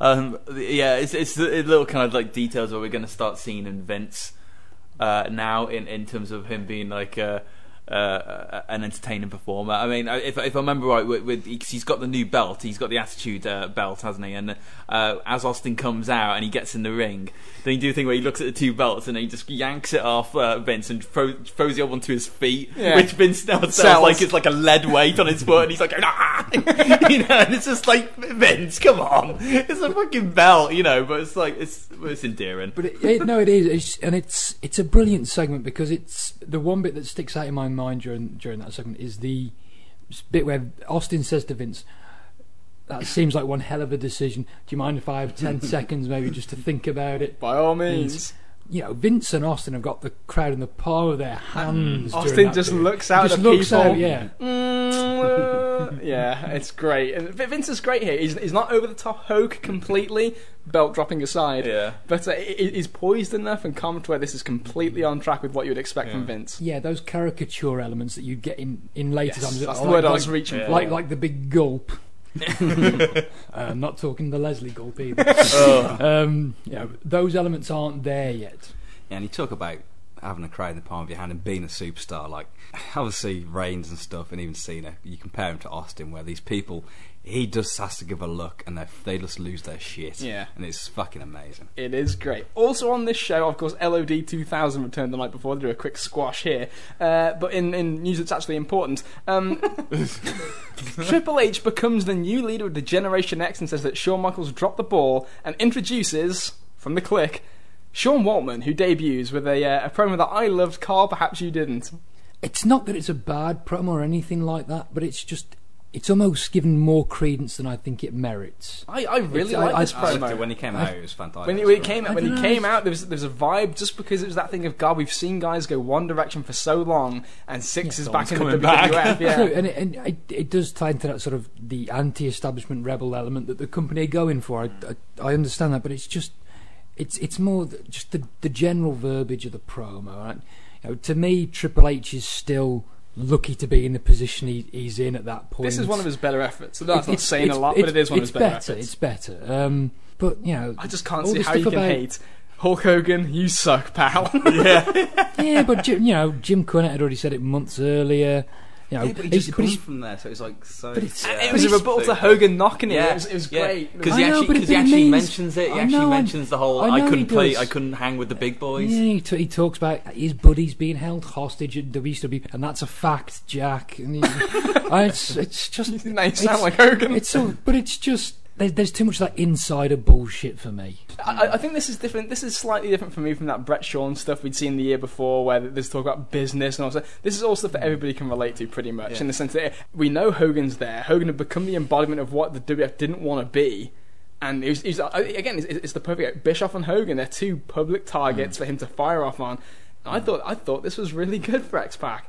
Uh, Waltman agreed to terms about one week ago for a four-year contract with a downside guarantee between three hundred thousand dollars and three hundred fifty thousand dollars per year, a raise from uh, two hundred fifty thousand dollars per year he was getting from W C W. This sent a major message throughout the industry that the W W F was now willing to pay what had become market value for top talent rather than publicly cry during a period of economic boom about the amounts of money their competition was throwing around. Uh, this is a show that obviously has so much stuff going on. It's one of the reasons why I loved this show as a kid. Was Come on. There's so many things happening. The the Inferno match gets made on this show. The Evening Gown match gets made on this show. The Rock becomes the yes. new leader of the Nation Here of Domination. Ruler. Here we the, go. Yeah, the, yeah, yeah, that's right. The new leader and the ruler of the nation when uh, he throws the eyebrow to D-Lo and the... Mm-hmm. Yeah. Yeah. After Farooq, with another great Farooq moment, it was like, get your ass back down here. It's great stuff. What I say is, you said at the start of the, the Austin era, but it is, it's like the whole company really changes. That's, Sean's that's gone. I mean. yeah. This what yeah. this one Raw feels like a new promotion. Austin is the undoubted king now. You know, he's, he's mixing with the boss. Yeah. It's the whole company has turned on its head. No Sean or Brett. Exactly. You know? Well, that, that that's that's the sort of the the key to it, isn't it? You know, the the two top guys of the last four well, years, four really. years in, in truth. Are both gone from the promotion. Absolutely. Um, I always get the great thing before the foreshadowing with The Rock, just looking at Farooq right there and saying, Farooq, after tonight, the nation will be stronger than ever. yeah. uh, Dan the Beast seven debuts on this show as well. And so does Club Kamikaze, which is the name given to uh, Togo, Teo, yeah. and Funaki, as they attack Takamichinoku after he successfully jobs in sixty seconds to Mark Mero. There's your light heavyweight champion for you, by the way. Uh, we also get the first vignette for Val yeah. Venus, talking about his movie Live Hard, and how he's going to penetrate the W W F. This is something else. this, this is just... filth. Wow. Venus. Venus. It was great. uh, the main event, of course, is the steel cage match, Cactus and Terry Funk against the New Age Outlaws, where X-Pac interferes, as does Triple H, and the new D X is clearly formed as the Outlaws join the Generation yeah, X. Yeah, it just seems so natural. Obviously, they kind of hinted at it before when, they, when Sean, and then they nixed it the next week, and it was just so natural for them to join. It was like, without that previous interaction, it's just the, the characters fit. I wasn't happy watching back that they that Foley did the job. Mm. While well, Funk's tied up, yeah, well, Funk's yeah. tied up, and then you, what are you going to do with Foley? You know, in the coming weeks, that's kind of I get I guess the point because obviously the character changed, but still, yeah, I wouldn't have done it. Yeah. Uh, to counter this, Nitro puts on a very, very dull show. We get uh, Kevin Nash and Hulk Hogan doing a bit of a showdown in the ring, uh, which is the promo where they're surrounded by the New World Order, which I know you liked, G. Hogan comes out again. And basically, I think if I remember right, like he, so he's got like all the B team and calls out Nash, and so Nash comes out there, and Nash does this great little bit where um, it, every, everyone's standing behind Hogan, everyone's actually manoeuvred themselves, so they're all standing almost like in, in line, and Nash just turns around. Where we're, we're really getting now like the feel of of the, the, the segmentation, yeah, the dissension of the N W O, and we're going to see. Uh, you know, offshoots of it. You know, he, he's, he's mentioned the Wolfpack, I think, a couple of times in previous weeks as well. And he and he looks at Hogan and references saying, like, there are, there are more people on my side than you think. The people who are standing behind you, some of them are ready to stab you in the back. And it just kind of like cuts to like Hogan's like face as he's just kind of like looking behind him. Those people will stab you in the back, but uh, I can't remember exactly. I'll shoot you but, but I'll shoot you right between the eyes. And he's just staring him down. And this is like Nash, where like. This isn't like Nash taking the piss. This isn't Nash just doing the gags and doing the cannonballs into water, whatever. this is this is politically pissed off Nash being kind of like almost outplayed at times by by the, by the real political uh, uh, president, you know, of uh, of wrestling politics in Hogan, and he's actually like. Fucking berating him in the ring, and the, the intensity in like Nash is, is facing this when he delivers that line of "I'll shoot you right between the eyes." This is something like yeah. the Savage Hogan, like that. That's so old hat. That's so eighty uh, fucking eighty-eight, eighty-nine. But this, if if only they, as as Carl mentioned, if only they did this immediately after Starcade. Absolutely. Uh, also on the show, Chris Jericho beats Marty Jannetty and then reads a list of one thousand four holds, yes. which didn't get a good review from Meltzer. This one was designed to be bad, but it was bad in the wrong way, he says. But this is actually something that like, we'll remember fondly, including oh. me. Oh. Everybody the, can quote it. The, was it the, the moth-coloured, uh, mo- three-handled credenza? Which Saturn ended up using in the W W F, that name. Yeah, yeah. Meltzer's just wrong. Yeah, he's, yeah, he's just he flat-out wrong. wrong. It, it's... It's another glorious little piece from Chris Jericho. Saskatchewan spinning crab. yeah. The, the great Caesar's ghost. I mean, I mean Jer- Jericho was, was on a roll at this point. No, the best bit, like arm bars is the bit everyone remembers, but it's just as it starts to fade, as it's going commercial break, he's going left-handed punch, right-handed punch. Yeah. Yeah, it's just like, and then it cuts back, and he's like magically about like fucking like four hundred holds in somehow in like the space of two even, minutes. It's even when he's left the ring. He's having to leave the ring and he's carrying his roll of paper. And I still had seven hundred more moves yeah. to get through. My holds! Yeah, but, the, but that's the best thing. It's not like an official document. It's on like that fucking fax paper. Computer paper. Yeah, yeah. Computer printout paper. Booker T draws with Chris Benoit once again on this show uh, to build up their match at Spring Stampede. That's Kevin, an intense match, that is. Yeah. Kevin Nash and Randy Savage beat Sting and Luger when the Disciple interferes. Oh, for fuck's sake. And in the main event, we get Hulk Hogan versus Roddy Piper in a fucking awful match, which does, of course, end in a disqualification. Uh, Kevin Nash shows up and accidentally hits Hogan, uh, which leads to an argument to close the show. So, uh, head-to-head, the day after WrestleMania, everything that was going on on Raw, Raw does a three point eight to Nitro's four point two. So the gap has closed. They're gaining. They're, They're gaining. gaining. Sorry, what was? Although it's actually a similar rating to what they did two weeks ago, if, if I'm not mistaken, Raw. So th- there's still traction, but it's not blossomed immediately. There is now talk about bringing back Ric Flair and reintroducing a new Four Horsemen with Arn Anderson as the spokesperson. So even though he's off T V, Flair, there are plans for him to bring back the Horsemen. We'll see where that goes. The W W F is close to signing three new wrestlers that will apparently be given a big push. I believe that two of them will be Steven Regal and John Tenter. Regal hasn't signed a contract but has told people he's planning on starting here soon. John Tenter also hasn't signed but is expected to be brought with a new characterization and pushed with the idea of being a headliner. Yeah, so that works. Yeah. Rick Rude is seriously talking about paying off his Lloyds of London permanent disability policy and returning to the ring. So I guess I want to jump in on the uh, money train that's going yeah. on right now, but it wouldn't end well for poor Rick, unfortunately. God, can you imagine if he if he was well enough to come back and didn't die, obviously? Yeah, that's a, that's a key. Yeah, yeah, that's a pretty big one. But yeah, yeah that would have been Rude. Rude would have been so like. The attitude there would have been so catered for someone like Rude. Even What's Val like, gonna do? It, well, yeah, I know, but like, but even though like Rude's original gimmicks is very kind of cheesy at that time, like in the attitude era, it, I don't must... think I think he would have passed in at the time passed him by. To be honest, you think? I, I think I, so. I'm, I'm not. I'm not convinced the tran- the transitions there either. Plus, what's he gonna do in the ring? You, you couldn't do fuck all in ninety-three, let alone five years mm-hmm. later. You know. Um, we move to April sixth on Raw. The new and improved Stone Cold Steve Austin comes out in a suit. And uh, Vince McMahon is so happy, smiling away, telling him to not go to the second rope to pose. He's, he's there with his little hat yeah, on. And his wrestling boots. Yeah, yeah. Where, where, where are the Gucci shoes, Mister Austin? Yeah. I couldn't fit in them, damn it. Yeah, yeah. yeah it's just like, they're too tight. Yeah. yeah you're supposed to break them in, yeah. Austin. There's also got the great uh, bow down to Stone Cold, back slap in the nuts, which that, was, was, was, was yeah. copied at my school very yeah. frequently afterwards. That, that's, that's, that's always the best bit of, of that whole angle, is when he just bows down to Austin yeah. and he flicks him in the but nuts. But again, what you were saying before about having the crowd in the palm of your hand, the second Austin raises his voice, this is the absolute Absolute yeah. last time, and there's just the thunderous roar. It's yeah, like, God, it, this he guy's. Has, he hard. Hasn't even really reached for the tie yet, as he's only yeah. just grabbed the tie, and they're they're already erupting. But there's just two moments during that whole thing which just make me laugh so much. It's just one as as as Austin's obviously doing the whole whole strip down. It's just like, and just Vince's face as he kind of realised the horror of that he's being played by Austin. It's just hilarious because Austin doesn't have his knee pads on, yeah, so he just pants. looks like a bald guy in his pants, just parading him, and then flicks him in the nuts. And as he's walking off, the crowd cheering him. Vince McMahon's just keeled over, holding his nuts, just looking at the camera. It's fucking hilarious. He's just holding his dick. It's great stuff. Also on this show, uh, Cactus Jack does a promo yelling at the fans, uh, how could you, yo, I was lying there, I gave you Cactus Jack, and then you chant for somebody else. And uh, it's going to be a long time before we see Cactus Jack in the ring again. I didn't chant for someone else, Mick. Well, yeah, this is this is what I wanted. I wanted to ask that columnist, being both a, a Foley and an Austin fan. Did did Foley have a point in this, that uh, the fans were being uh, callous, chanting for Austin while he was getting his head caved in? Mick absolutely had a right to feel aggrieved that uh, the full attention wasn't on him. However, that's not really Steve Austin's fault. I see.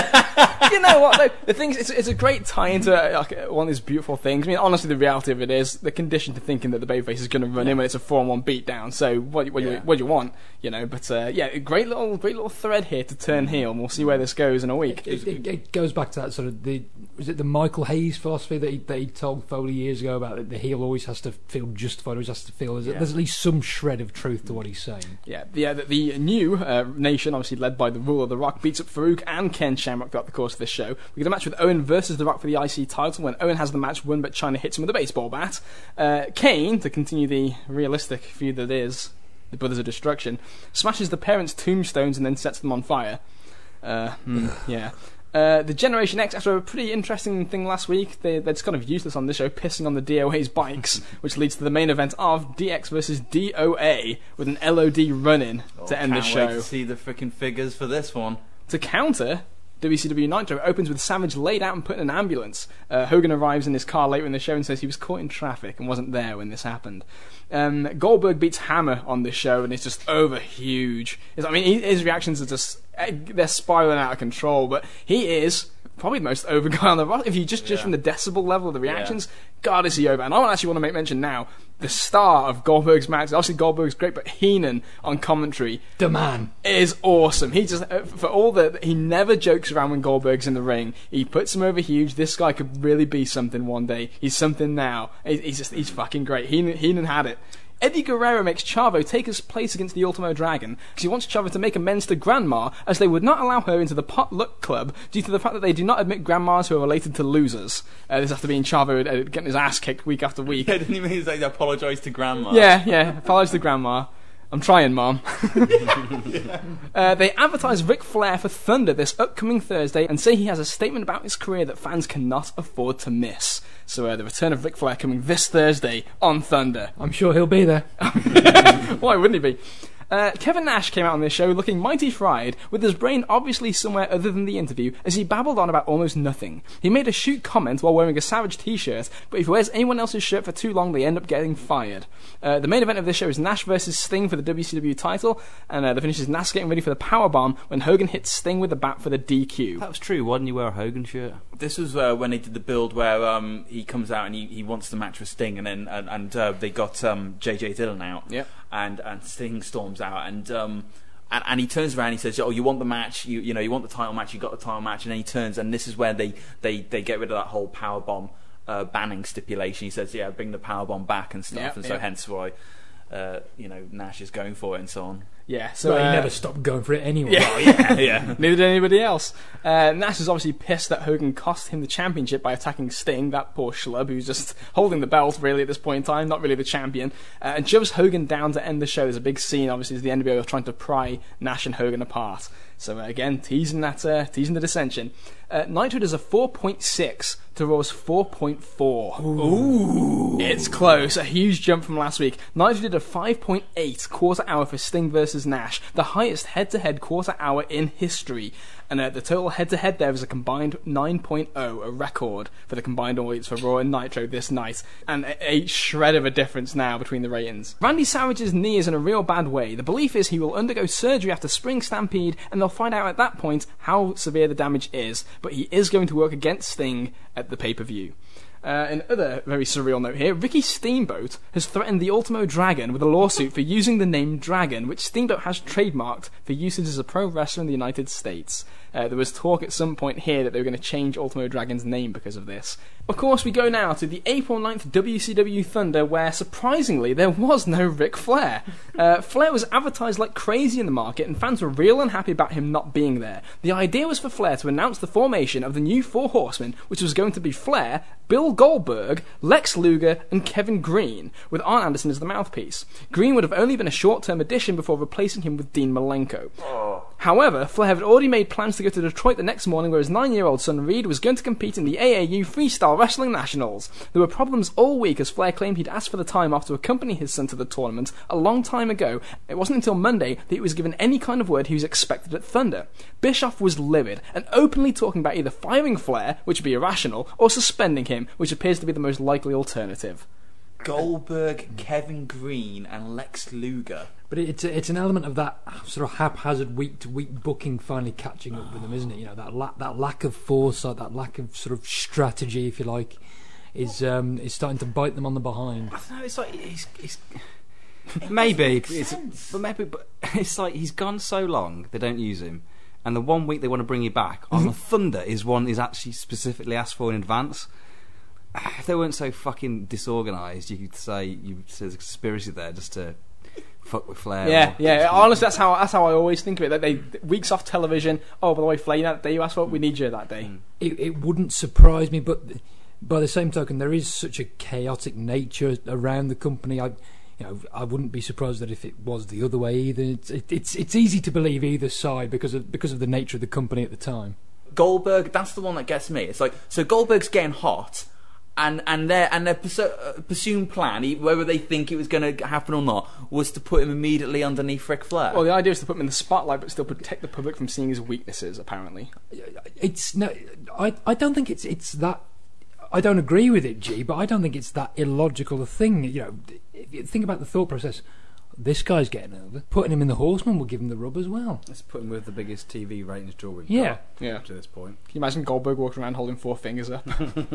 Meanwhile, you got Benoit I mean, with a I fucking mean, four on his tights, and he's yeah. not going to be in it. I, I mean, I guess, I guess at least he would have had Arn as a mouthpiece for him, which exactly. would have been freaking great. But it's just, I don't know, it's just a... It's just a, a weird fit. Regal is officially signed with the W W F on April ninth. He needs to drop weight and won't be put on television until he's in condition. Regal is friends with Austin, and he is being brought in for a program with Stone Cold, which means he needs to be in main event shape. So uh, he needs to be a man. A real man's man. Uh, over the weekend, when E C W ran a house show in Philadelphia, several W C W wrestlers, including Chris Jericho, Dean Malenko, Eddie Guerrero, Meng, Scotty Riggs, and Scott Hall, all came to the show. Malenko and Guerrero were making it clear to the wrestlers and others backstage that they wanted out of their W C W deals. The remark that Bischoff made to Malenko back in February, which we mentioned on the previous timeline, about them not putting asses in the seats, rubbed all of them the wrong way.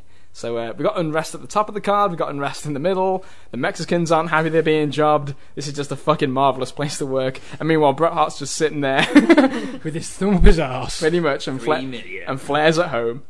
Uh, they debuted the Goldberg t-shirts over the weekend, which were big sellers everywhere. In Minneapolis alone, the Goldberg t-shirts accounted for eighteen percent of total merchandise sold. I believe that Goldberg's contract should be just about due if he hasn't already re-signed, though he isn't looking to be going anywhere else. So uh, they've started to clock on to the fact that they can probably make some money off this Goldberg guy. Hulk Hogan was on Jay Leno on April thirteenth and never once mentioned W C W or Nitro, nor did he plug the pay-per-view show that's only six days away, nor for that matter anything to do with pro wrestling except in a passing reference to no longer playing the good guy, all of which raised a lot of eyebrows in W C W. Which is fucking hilarious, because if I remember right, they they actually plugged Leno on, on Nitro. Yeah, they saying, did. Saying that Hogan was going to be on. Hogan's not here Conan tonight. Conan mentioned it, yeah. Yeah, he, he, unfortunately Hogan's not here tonight because he's on he's on Leno, so go and watch that, because you'll see Hogan on Leno. Flick over to Hogan.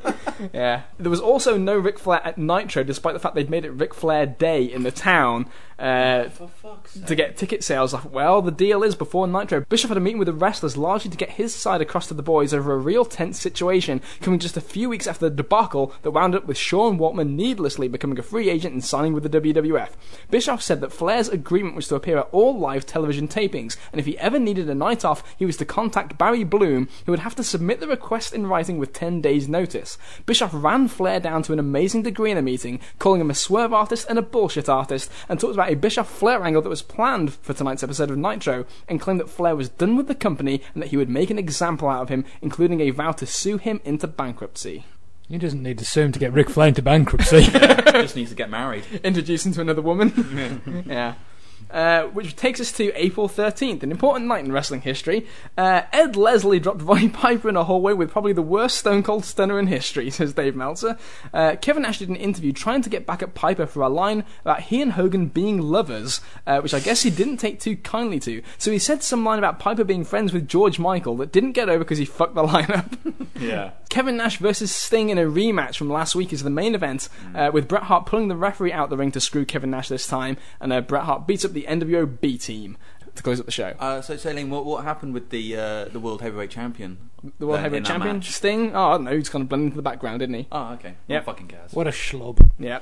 Probably the biggest story of this show live that never aired on television was the appearance of Jesse Ventura, who's running for governor. Yeah. Ventura was never mentioned on television, although there were banners for him all over the place. He mm. was all, they were, he was all over the building glad-handing people, and there were loud chants for him throughout the show. There were apparently orders given and not followed up on to not let Jesse's camera crew in.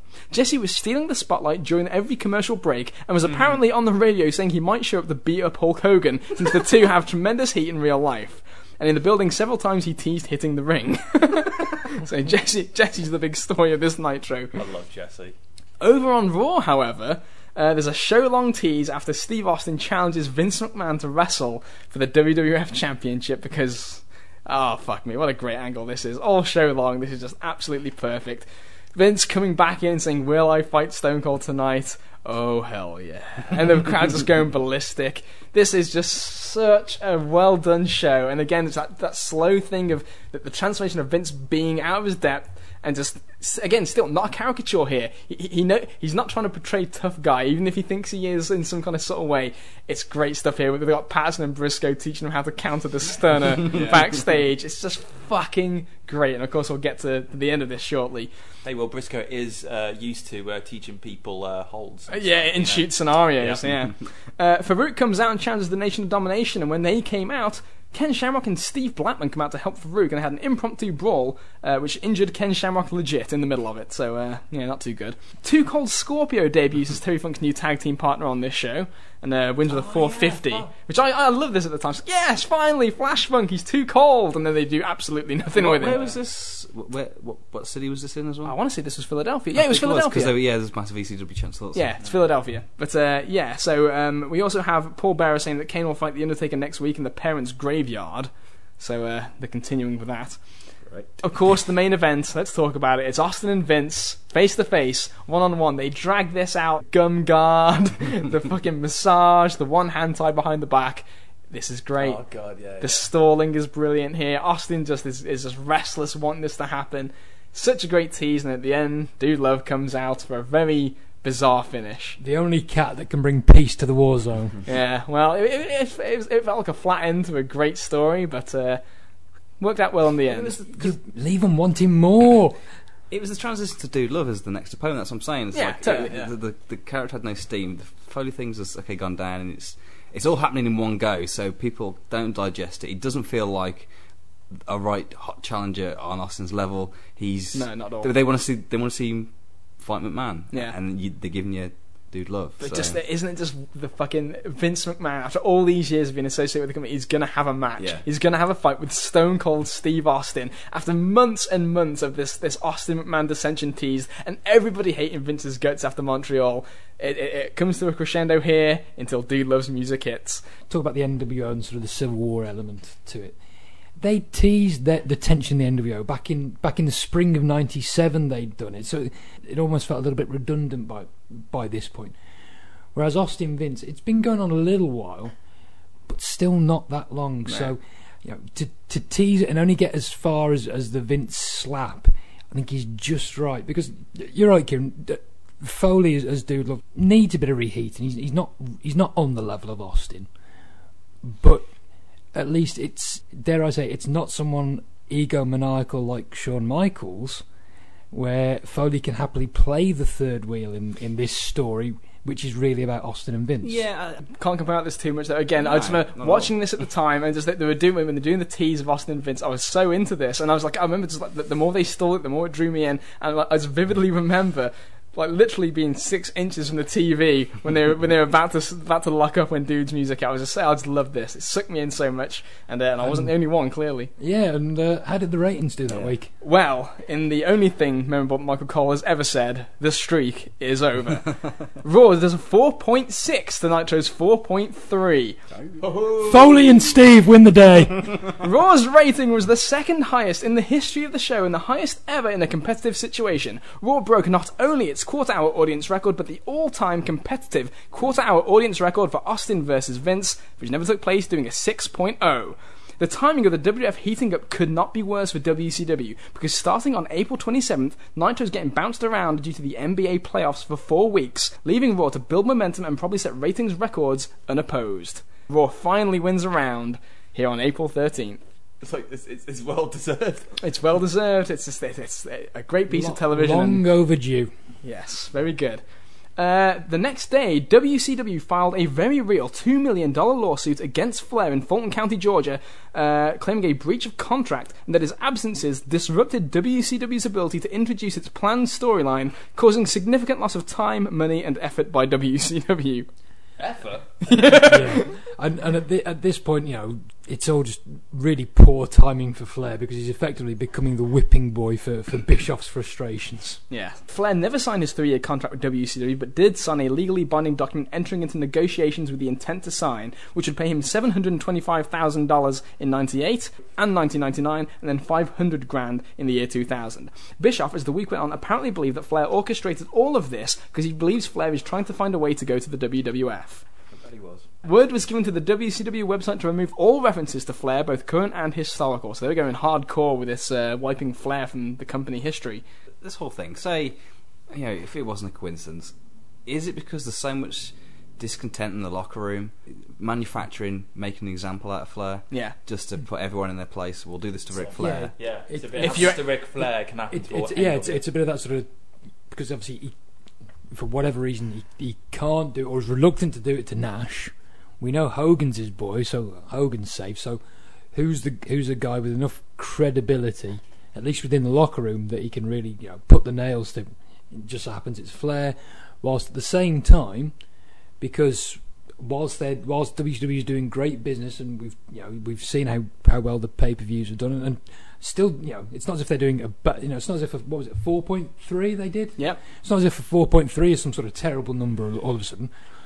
But for Bischoff, who has lived and died by the results that come in on that Tuesday morning from Nielsen, it, it, you know, Leslie Nielsen. Is he looking for Undertaker? I, I bet you know it must have. Don't call me Shirley. It must have just felt like his world had come crashing down around him. Can you, you know, imagine the reaction yeah. in W C W when that rating the came in? Shit hitting the fan. H- Hogan was on Leno? Leno that night. Hogan. What fortuitous timing oh, for Hogan. Oh, well, I'm, I'm sure uh, I'm sure that might not manifest into something else. Yeah, unfortunately. Uh, we go to that Sunday, April nineteenth. It's W C W Spring Stampede. seven thousand four hundred twenty-eight fans uh, for another sellout, and at a zero point seven bite for one hundred ninety-eight thousand buys. Uh, even working with a torn anterior cruciate ligament, Randy Savage carried Sting to his best pay-per-view match in recent memory and won the W C W World title. So uh, Sting's title reign, we hardly knew ye. I kind of mentioned, you know, what they've been doing with the world champion, you know, because they've just completely underutilised Sting, or just di- or just didn't actually, you know, do anything with him at all. So it, it, I, I think they actually made the right move uh, by putting the, the belt on Savage. They can maybe kind of uh, rectify their problems that they made with, uh, with this belt, and uh, hopefully Savage can get a, a really long uh, title Has reign. Has he got a knee injury? Yes. Yeah. Okay. Yeah. Yeah. He's all right. He's got a knee brace on, but I'm hoping now that he's won the belt. Didn't he have a surgery? Yes. I, was like, I, yeah. just, I thought I'd misheard. No, no, it's fine, because Savage is going to have a long title reign. Also on this show, uh, Raven wins the United States Championship in a good brawl with D D P. Uh, not quite as good as the uncensored match. Crowd yeah. doesn't really get with this one as much as yeah. uh, the previous month. Uh, Hogan and Nash versus the Giant and Roddy Piper is uh, the big match on the undercard. Hogan accidentally hits Nash with a baseball bat and then hits him again on purpose after the match. Of course, Hogan and Nash win after interference from the Disciple once oh, again. Oh, for God's sake. Who's all over the place here. He's a fart and a left, he is. Not, not, a, not a bad show overall. Again, Benoit Booker T's a good match. Yeah, come on, uh, get to it. Which one are you going to say? Go on, Goldberg. Oh, Goldberg come and on. Saturn? Yeah. Goldberg and Saturn? God, yeah, the pop, it's the opening match, like the pop he gets in the first oh, match, and like Saturn kind of goes back and forth a little bit with him. Saturn's good in this match as well, uh, but obviously Goldberg there's, just like lays him out. There's, there's, there's yeah, there's, there's one point in here when they fuck up oh, an, yeah. an Irish whip and a drop kick that just looks absolutely first day of wrestling school bad. Yeah. We move to the next night on Raw, April twentieth, and we start with the Love Shack, Dude Love's new interview segment with Vince McMahon. Uh, McMahon yelled at Dude for interfering in his match last week and fined him five thousand dollars, a hefty fine here. Um, Sable did an interview saying that she doesn't care if she gets all her clothes ripped off at Unforgiven as long as she gets hold of Luna. So, uh, yeah. But, what, wonder what they're selling here at Unforgiven. Uh, Triple H vows to give the crowd a golden shower throughout this show and then ends up squirting them with a water pistol. Yeah. Now what a hoot. Kane and Paul Bearer come out with caskets and they set the casket of the Undertaker's dad on fire. The Und- Jesus! The Undertaker comes out for the save, but Kane chokeslams him into the mother's casket and they show close-ups of rotted out bones and worms all over the place. Uh, yeah, so they go to like a wholesaler's for like the fucking um, gasoline or something. This is obsessed with fire at the moment. It's Kane's gimmick, man. It's, it's, it's, it's, it's obsessed with it. Yeah. Well, they're building an inferno match. So. That, exactly. So it's fire all over the place. Hokey bullshit. The main event on this show is Dude Love beating Steve Blackman with the Montreal Screwjob finish. Vince is at ringside. It's an abdominal stretch, and all of a sudden the bell rings. Abdominal I know, stretch. I know. All the moves. I know. It's great. And uh, and that's the end of the match. So uh, although. There was a great moment after where Steve Blackman does like a karate takedown on the timekeeper Mark Yeaton and just fucking eats it on the floor. So yeah, that's that's what they uh, they offer up on Raw this week. Over on Nitro, a big show. Randy Savage introduces Kevin Nash as the new leader of the New World Order uh, after the yesterday's uh, split at Spring Stampede. That's the world champion, by the way. Yes, Randy Savage introducing Nash as the new leader of the N W O. Goldberg beats Raven for the United States oh. Championship. In a fucking cracking bit of television. Which they, they tease throughout the show with Ra- Raven's promos about how he will not be Mister seventy-five and oh. And, yeah. And obviously the, the, the tease of, of Raven leaving through the crowd, which he, he'd done on previous Nitros, only to have the... Uh, the quote-unquote fans dumping back in, which got a huge, mm. huge eruption from the from the crowd because they, you know, they, they and you can picture, can't you, a W C W fan base thinking, oh, here we go, another screwy bullshit finish yeah. that we're going to get because we the W C W serving because yeah, because we get them every week, but no, not this no. time, and they go apoplectic for it. Yeah, you know, Goldberg spears him, jackhammer on the sign. In the space of about three or four weeks, Goldberg's completely killed the flock. it, it's everything about it. It's the fact that they they have all the little details, like they have Michael Buffer do the introductions, yeah, which yeah. they usually usually only ever did for like main events, but they did it for this U S title match, and and you get the whole kind of Goldberg act. Uh, as he comes out, and and it's just and, and it's, it's big awesome. Fight, and like Raven, I think Raven's really great in this, and like you know he goes he goes towards Goldberg, you know he's he's doing the attack, and they get to the outside. Goldberg first does that Irish whip on Raven, and he goes flying into the rails, and he's like selling like hell, like he's just spasming all over the place. The crowd going apeshit because it's like. You know, the hardcore guy, the Raven's rules guy, and Goldberg's just going to fucking eat him alive. Yeah. And it just goes over and over, and it goes back and forth, like, I think really well, and quite realistically as well. I think, I think Raven's, like, good. As I said, Raven's really good in this. When he hits that spear, the first one, that oh. place explodes yeah. like nothing you'll ever see. It's amazing. It's, and that's when everybody hits yeah. the ring. He's taken them all down. He's thrown, like, he's just dead weight throws, like, Kidman over his head, over the ropes oh, Kid, and everything. Kidman eats it. Yeah. And he, and he just, he just, he fucking kills everyone, even, like, the big guy, what's his fucking Reese. name? Reese. Jack was him. Goldberg obviously did his part like, absolutely brilliantly. Raven, I thought, was fantastic. Um, the, I think the general booking of the match, like whoever set it up, Raven, Raven begin is, to end, I thought it was fantastic. Raven is great at laying out matters like this when he's yeah. in there with a, a somewhat limited guy and he uses all the bells yeah. and whistles. This that's actually kind of Raven's perfect element to me yeah. is, is when he does stuff like that. And this is Superb perfect work. Example. And Goldberg's just. Man, what a, what a fucking rocket he's on. He's just... Yeah. And, he, and he's living up to it, too. The crowd's going mental. Well, it's like it means something as well, because like, obviously he's been doing his squashes, and he's, everyone knows you know, the gimmick. But, like, now he's... He's actually doing it against someone in a situation that matters, and he's killing all these fools. Yeah, he's doing the like, same thing to the stars yeah, as he was yeah, exactly, to Barry Dark. Exactly. Oh shit, yeah. he's legit. Yeah. Again, this is the reaction to losing the ratings the previous week. Not only do we get the U S title change here with Goldberg getting the belt, we also get the world title on the line. Hulk Hogan beating Randy Savage. What? For, for fuck's sake! For the W C W title after the Disciple laid out Randy Savage. uh, well, the Disciple lays out Savage, Nash um, lays out Hogan, and then Bret Hart attacks Kevin Nash and puts Hogan on top of Savage for the win. So uh, Hart turns heel here and sides with Hulk Hogan. Let, Liam, why? Okay, well, here we go. The storyline is that Hart is going heel, but will be involved in a long-term program against Hogan. The deal is that the deal is that Hart is obsessed with winning the title from Hogan, but can't do so unless Hogan is the champion. So he's going to make sure Hogan keeps the title until he gets the shot at him. Of course, Hogan will continually refuse to wrestle him. Now, of course.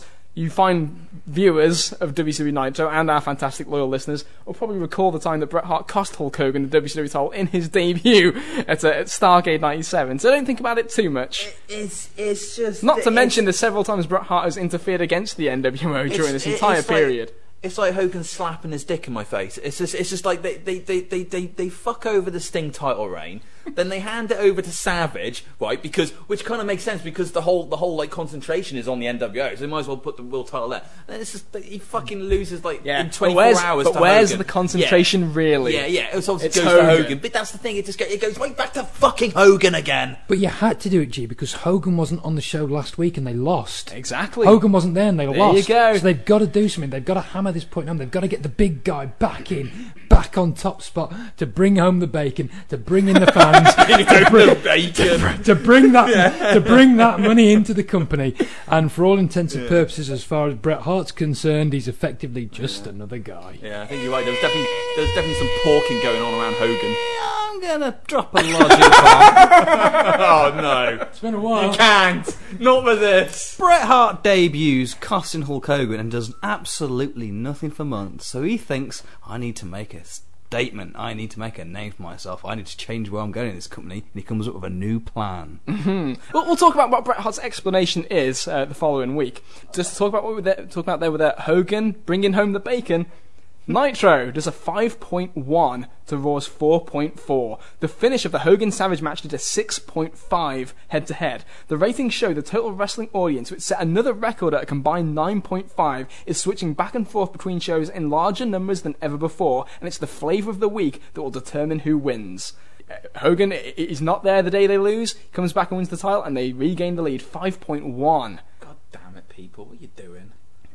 Perce- yeah, perception is king. Yeah, and you give us two title matches as well, so mm-hmm. it is. Yeah. Uh, this week also showed that Goldberg is a money player. He'd received the biggest pops nearly every night for weeks, but his matches had to this point resulted in no significant ratings change, although his amazing merchandise sales, which began just one week ago, was already proof. But his match, in what is traditionally the death spot for W C W, which is obviously the, the fir- when Raw Date comes on, the end of the first hour, mm. drew a five point seven against the three point seven rating for Vince McMahon in the Love Shack. The moral of the story is clear. What is hot this week is now passé by next week. The business has never been moving faster, and it's the public, voting with their television clickers, that is moving the angles at record speed. The company that stays with the pat hand for too long is going to play catch-up very quickly. In an ominous line. Oh, that's, it almost sounds like it's foreshadowing something. Yeah, but at the same time, I mean, it's like, okay, you go, so you go to the once, the first time ever Vince Austin tease, okay, fine, and then next week you've got W C W Hotshot in two title switches. Hmm. Against Dude and Blackman. That's uh, yeah. I mean, that's just, I think that's common sense. It's not overreading the audience's attention span or anything. If you're hotshotting stuff, it's, that's going to happen. They're that desperate. That one week has sent them into such a panic. Whereas at least, you know, Vince and the W W F, they're keeping their powder dry. Yeah, they got a pay per view to sell. They've got a pay per view to sell. Otherwise, why the hell else are you going to put Steve Blackman in the main event? Yeah. Come on, people. Davey Boy Smith was booked to put Scott Norton over clean on Nitro and refused, so the match never took place. So uh, there, there's Bulldog out of place even further, jobbing to Scott Norton and then refusing. I agree with him on that one. Yeah. Yeah. Uh, we move to April twenty-second on Thunder, where Marcus Bagwell suffers four crushed vertebrae oh. from a blown Rick Steiner Bulldog. Oh. Pretty much holding up the show, and obviously this will, will tie in later on uh, to Nitro stuff, which is why I want to mention it, but uh, I do want to mention Bagwell very briefly here, yeah. because as, as much as, as as Bagwell is maligned, and rightly so, in doing this timeline, I want to say right yeah, now, yeah. I think Bagwell as an as a mid-card heel is absolutely fine, and it isn't yeah. until this neck injury when he comes back and just sucks for years that, that he that he yeah. gets the reputation that he deserves. But that that ninety-seven yeah. and early ninety-eight, honestly, on these Nitros, just He's watching hilarious. just watching him come out doing his little fucking shit-eating grin and his little pose, he's fine, and he can bump, and he's yeah. he's, he's good. I, I agree with you. Yeah, once he comes back, he, he's just atrocious. Uh, he's not the stuff. But um, but but like before that, and uh, yeah, I, he's an entertaining douchebag. Heel act. We didn't mention and, it's Spring Stampede yeah. when they did the match where it's supposed to be Steiner and Buff against Rick and Lex Luger, and it's funny to see Scott Steiner playing second banana to Buff yeah. Bagwell, by the way, at this point. But Bagwell comes out trying to dodge the match with a cast on his hand. It's not a cast. It's, it's, it's papier-mâché. It's like the worst thing ever. He's he's got his entire wrestling gear on and and his wrists taped underneath the cast. And he comes out with, I don't even know how to describe it. It looks like a roll of toilet paper taped onto his hand.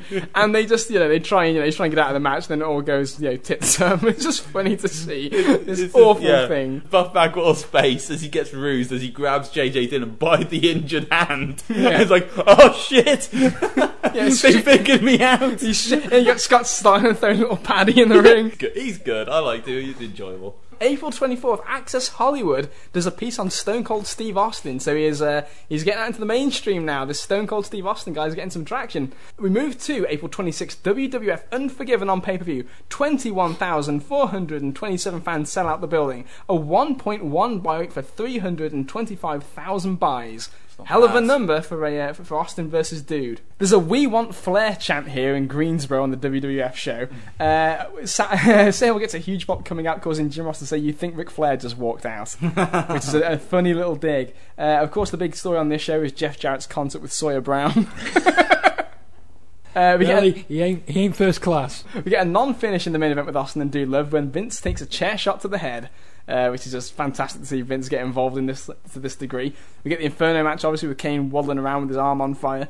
Um, we get Owen Hart losing again to Triple H, so the uh, the Rocket looking, has looked better here. Dude takes a hell of a hip toss off the uh, off the stage. Oh, that's painful to watch. Yeah, that's it's painful to watch. But um, you know, it sort of it keeps keeps the wheels moving, if you like. It's you know, yes, it's a bit of a it's a bit of a non-finish, but we know it's a, no, a non-finish for a purpose because they want to come back to this match. The terrible bore that is the Inferno match. I mean, my God. It does lead to the turn of Vader, though. Vader appears after uh, two months away. He gets a nice little pop as well. He does, yeah. Uh, W C W is at a major disadvantage until late May due to the N B A playoffs. The time slot for W C W Nitro isn't even confirmed for next week's show. Here's an interesting note. Hulk Hogan proposed that Sting turn heel this past week. Oh, since Hogan figures he needs a top guy to do tag matches against Hall, Nash, and Savage. Sting refused. He probably didn't want to make the switch because it will kill his merchandise sales, although the marketing of the Goldberg stuff has resulted in that happening anyway.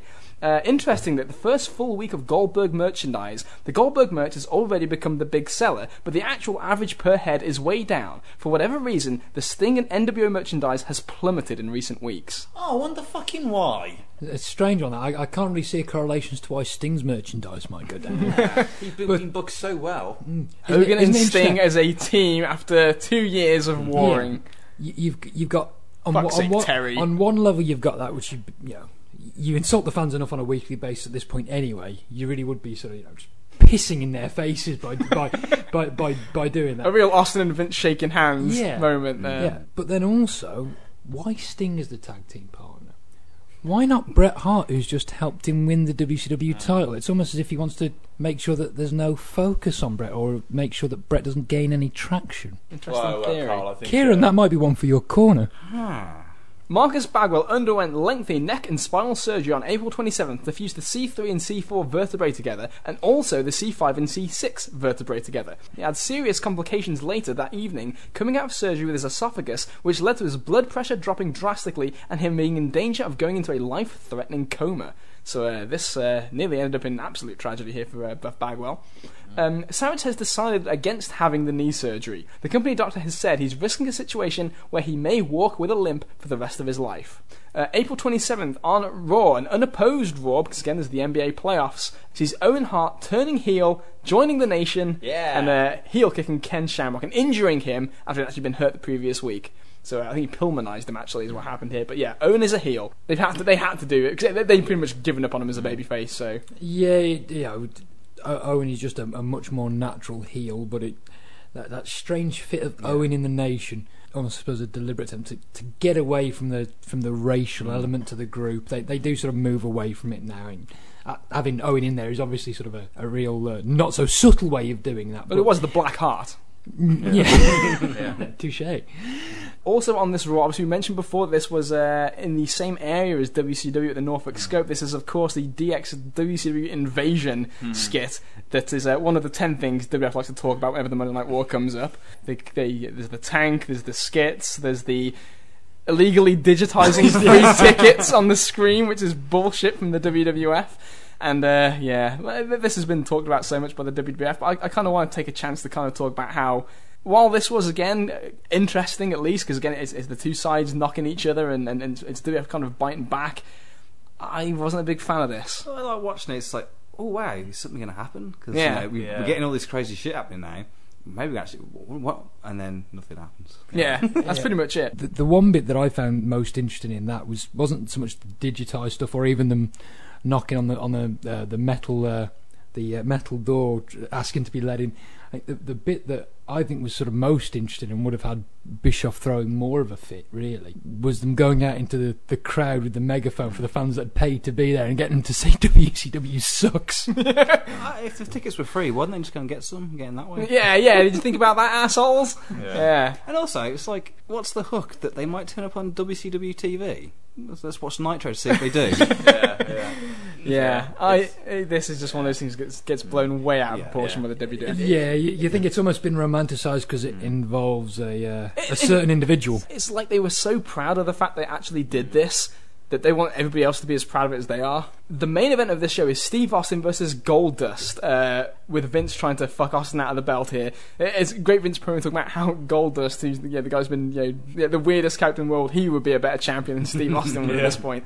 Uh, it ends with Vince accidentally hitting Briscoe with the title belt, which is just hilarious. And again, no pinfall, the music just plays, and that's the finish of the match, as Austin's in the ring. Again, red hot crowd for this match though, and, and Austin, again, just just a mountain of heat here for Stone Cold. Of course, like we said, Nitro was unopposed. They only get one hour at uh, twelve thirty in the morning here for their show. Nash and Savage do a promo where they said they're forming their own group called the Wolfpack and introduced Conan as the third member and said there were more to come. So, uh, K-Dog. Yeah. Oh, this little bit was actually quite funny when I was watching this back, because uh, just the general audience reactions, my general reaction to Conan.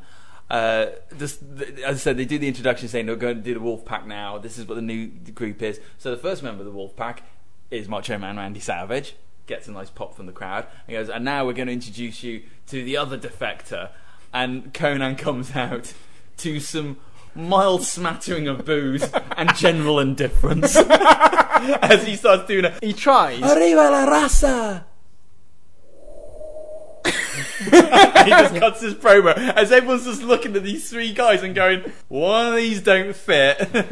Yeah, but regrettably, G, it wouldn't stay that way with no, Conan. No, he, no. He, he would get over, to his credit. He, he yeah. got all those catchphrases yeah. over. Is this the last, uh, the last show of uh, of April? It is. There is something on here that is superb. At the very start of the show. At the very start of the show. It's the Nitro Girls come out. Randomly. It's just brilliant. It had us creasing in laughter. Just have the Nitro Girls come out to introduce everybody to the show like they usually do. And they're playing around with fucking skipping ropes. It's all very fun. And then just in the middle of it, out of nowhere, we haven't seen him for weeks. That's Alex Wright. That's from the kid. Hang on, haven't seen him for weeks. Haven't seen him for years. Just start struts out, start doing the same dance from ninety-five, and he's just dancing with the fucking women. And then it's, it gets better as the security comes up and take him away, and he's still dancing. Yeah. They're pushing into the back, and he's still dancing, and he just. Looks like that twat in the club who's dancing with the girls is fucking brilliant. Yeah, great forgotten bit of uh, wrestling oh, history. Uh, the main event of this one-hour Nitro is Bret Hart coming out for a promo as uh, Gene Oakland is asking why Bret why, and Bret says he will explain it all when he goes face-to-face with Hulk Hogan. Of course, actually, his, his explanation as it starts is along the lines of what you said, Kieran. He came in, he made the big difference, and then he's on the back burner, so now he's hatched a new plan. That's pretty much exactly what Bret said. So your logic bomb was in fact shared by the Hitman himself. It's all building to that first pay-per-view in Canada, right? Yes, which is, which is coming at some point soon. Raw sets its all-time record with a five point seven, breaking the old Raw rating by more than one full point. It was the single most-watched pro wrestling show in the history of cable television, with Austin versus Goldust doing a six point oh rating, tying the uh, Vince Austin stuff from uh, a couple weeks before. Of course, that was opposed, so that's even more impressive. But uh, Nitro, in its one-hour slot at half past midnight, does a one point seven. Wow. What what do you want, you know? Exactly. Yeah. The next day, a top executive from the W W F called another one from W C W and basically tried to apologise over the D X incident, claiming it wasn't done to make W C W look bad. The next night, Tuesday, uh, April twenty-eighth, Nitro gets two hours. The main event is Sting, Giant and Lex Luger beating the N W O team of Scott Steiner, Bryan Adams and Conan, who had just joined the Wolfpack the night before. The big guns. Yeah, Conan had just left the fucking group and he's teaming with these guys with no problems whatsoever until Bryan Adams walks out on Steiner and Conan at the end of the match. Just as Bret Hart's about to tell Hulk Hogan why he made sure he won the title, Randy Savage comes out and attacks Bret Hart, so we never get Bret's explanation. Uh, this led to Hogan, Hart and Ed Leslie destroying Savage as the show goes off the air. The Tuesday Nitro did a two point two eight rating, which uh, contrasts that with Raw, doing a Tuesday Raw earlier in this uh, this period, doing a four point four, and yeah, it would probably fucking advertise. It's, it's all, yeah, that's, it's say, all, it's all in all, the organisation of it, absolutely. So uh, not necessarily an indictment on the product itself. Uh, Davey Boy Smith is apparently done with W C W after refusing to put quick. after refusing to put Scott Norton over last week. He no showed this week's Nitro. So a long uh, time in dog years though.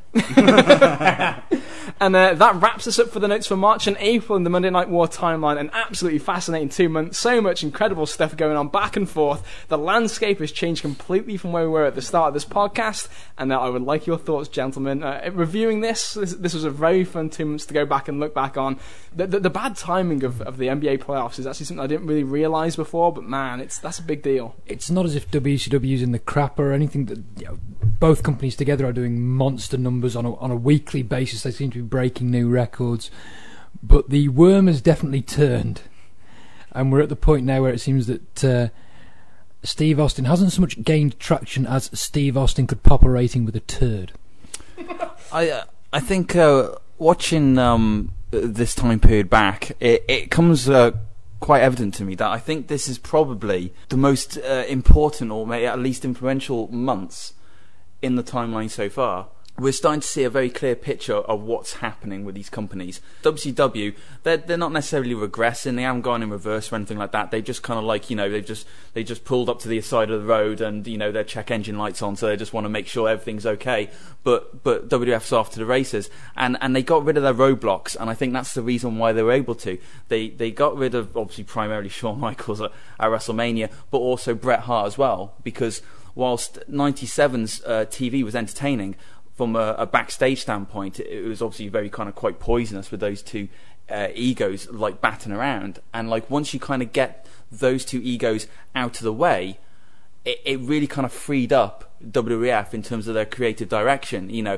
And and it's not just with Austin, not just like the fact that they now had nothing to stop them from going all the way with Austin, even though obviously they were going with that while Shawn Michaels was around anyway.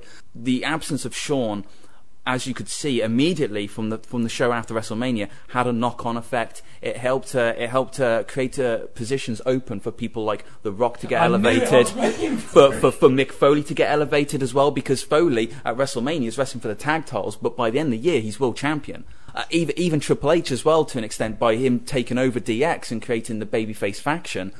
Shawn Michaels leaving did kind of benefit the company, that it was able to open up gaps to create a forward direction. On the other side of things, W C W have just found their roadblock. The difference, basically, what, at the end of the day, when you look at this kind of time period, what makes uh, the difference between why the W W F succeeded and W C W didn't was that W W F were able to get rid of their roadblocks to succeed, but W C W couldn't. All right, now I want to tell you why you're wrong. How dare you? Although you've got a point, obviously, Shawn being out of the way gives an opportunity for new guys to rise. The turning point of Austin becoming the champion, it signified the new direction the company went balls out in.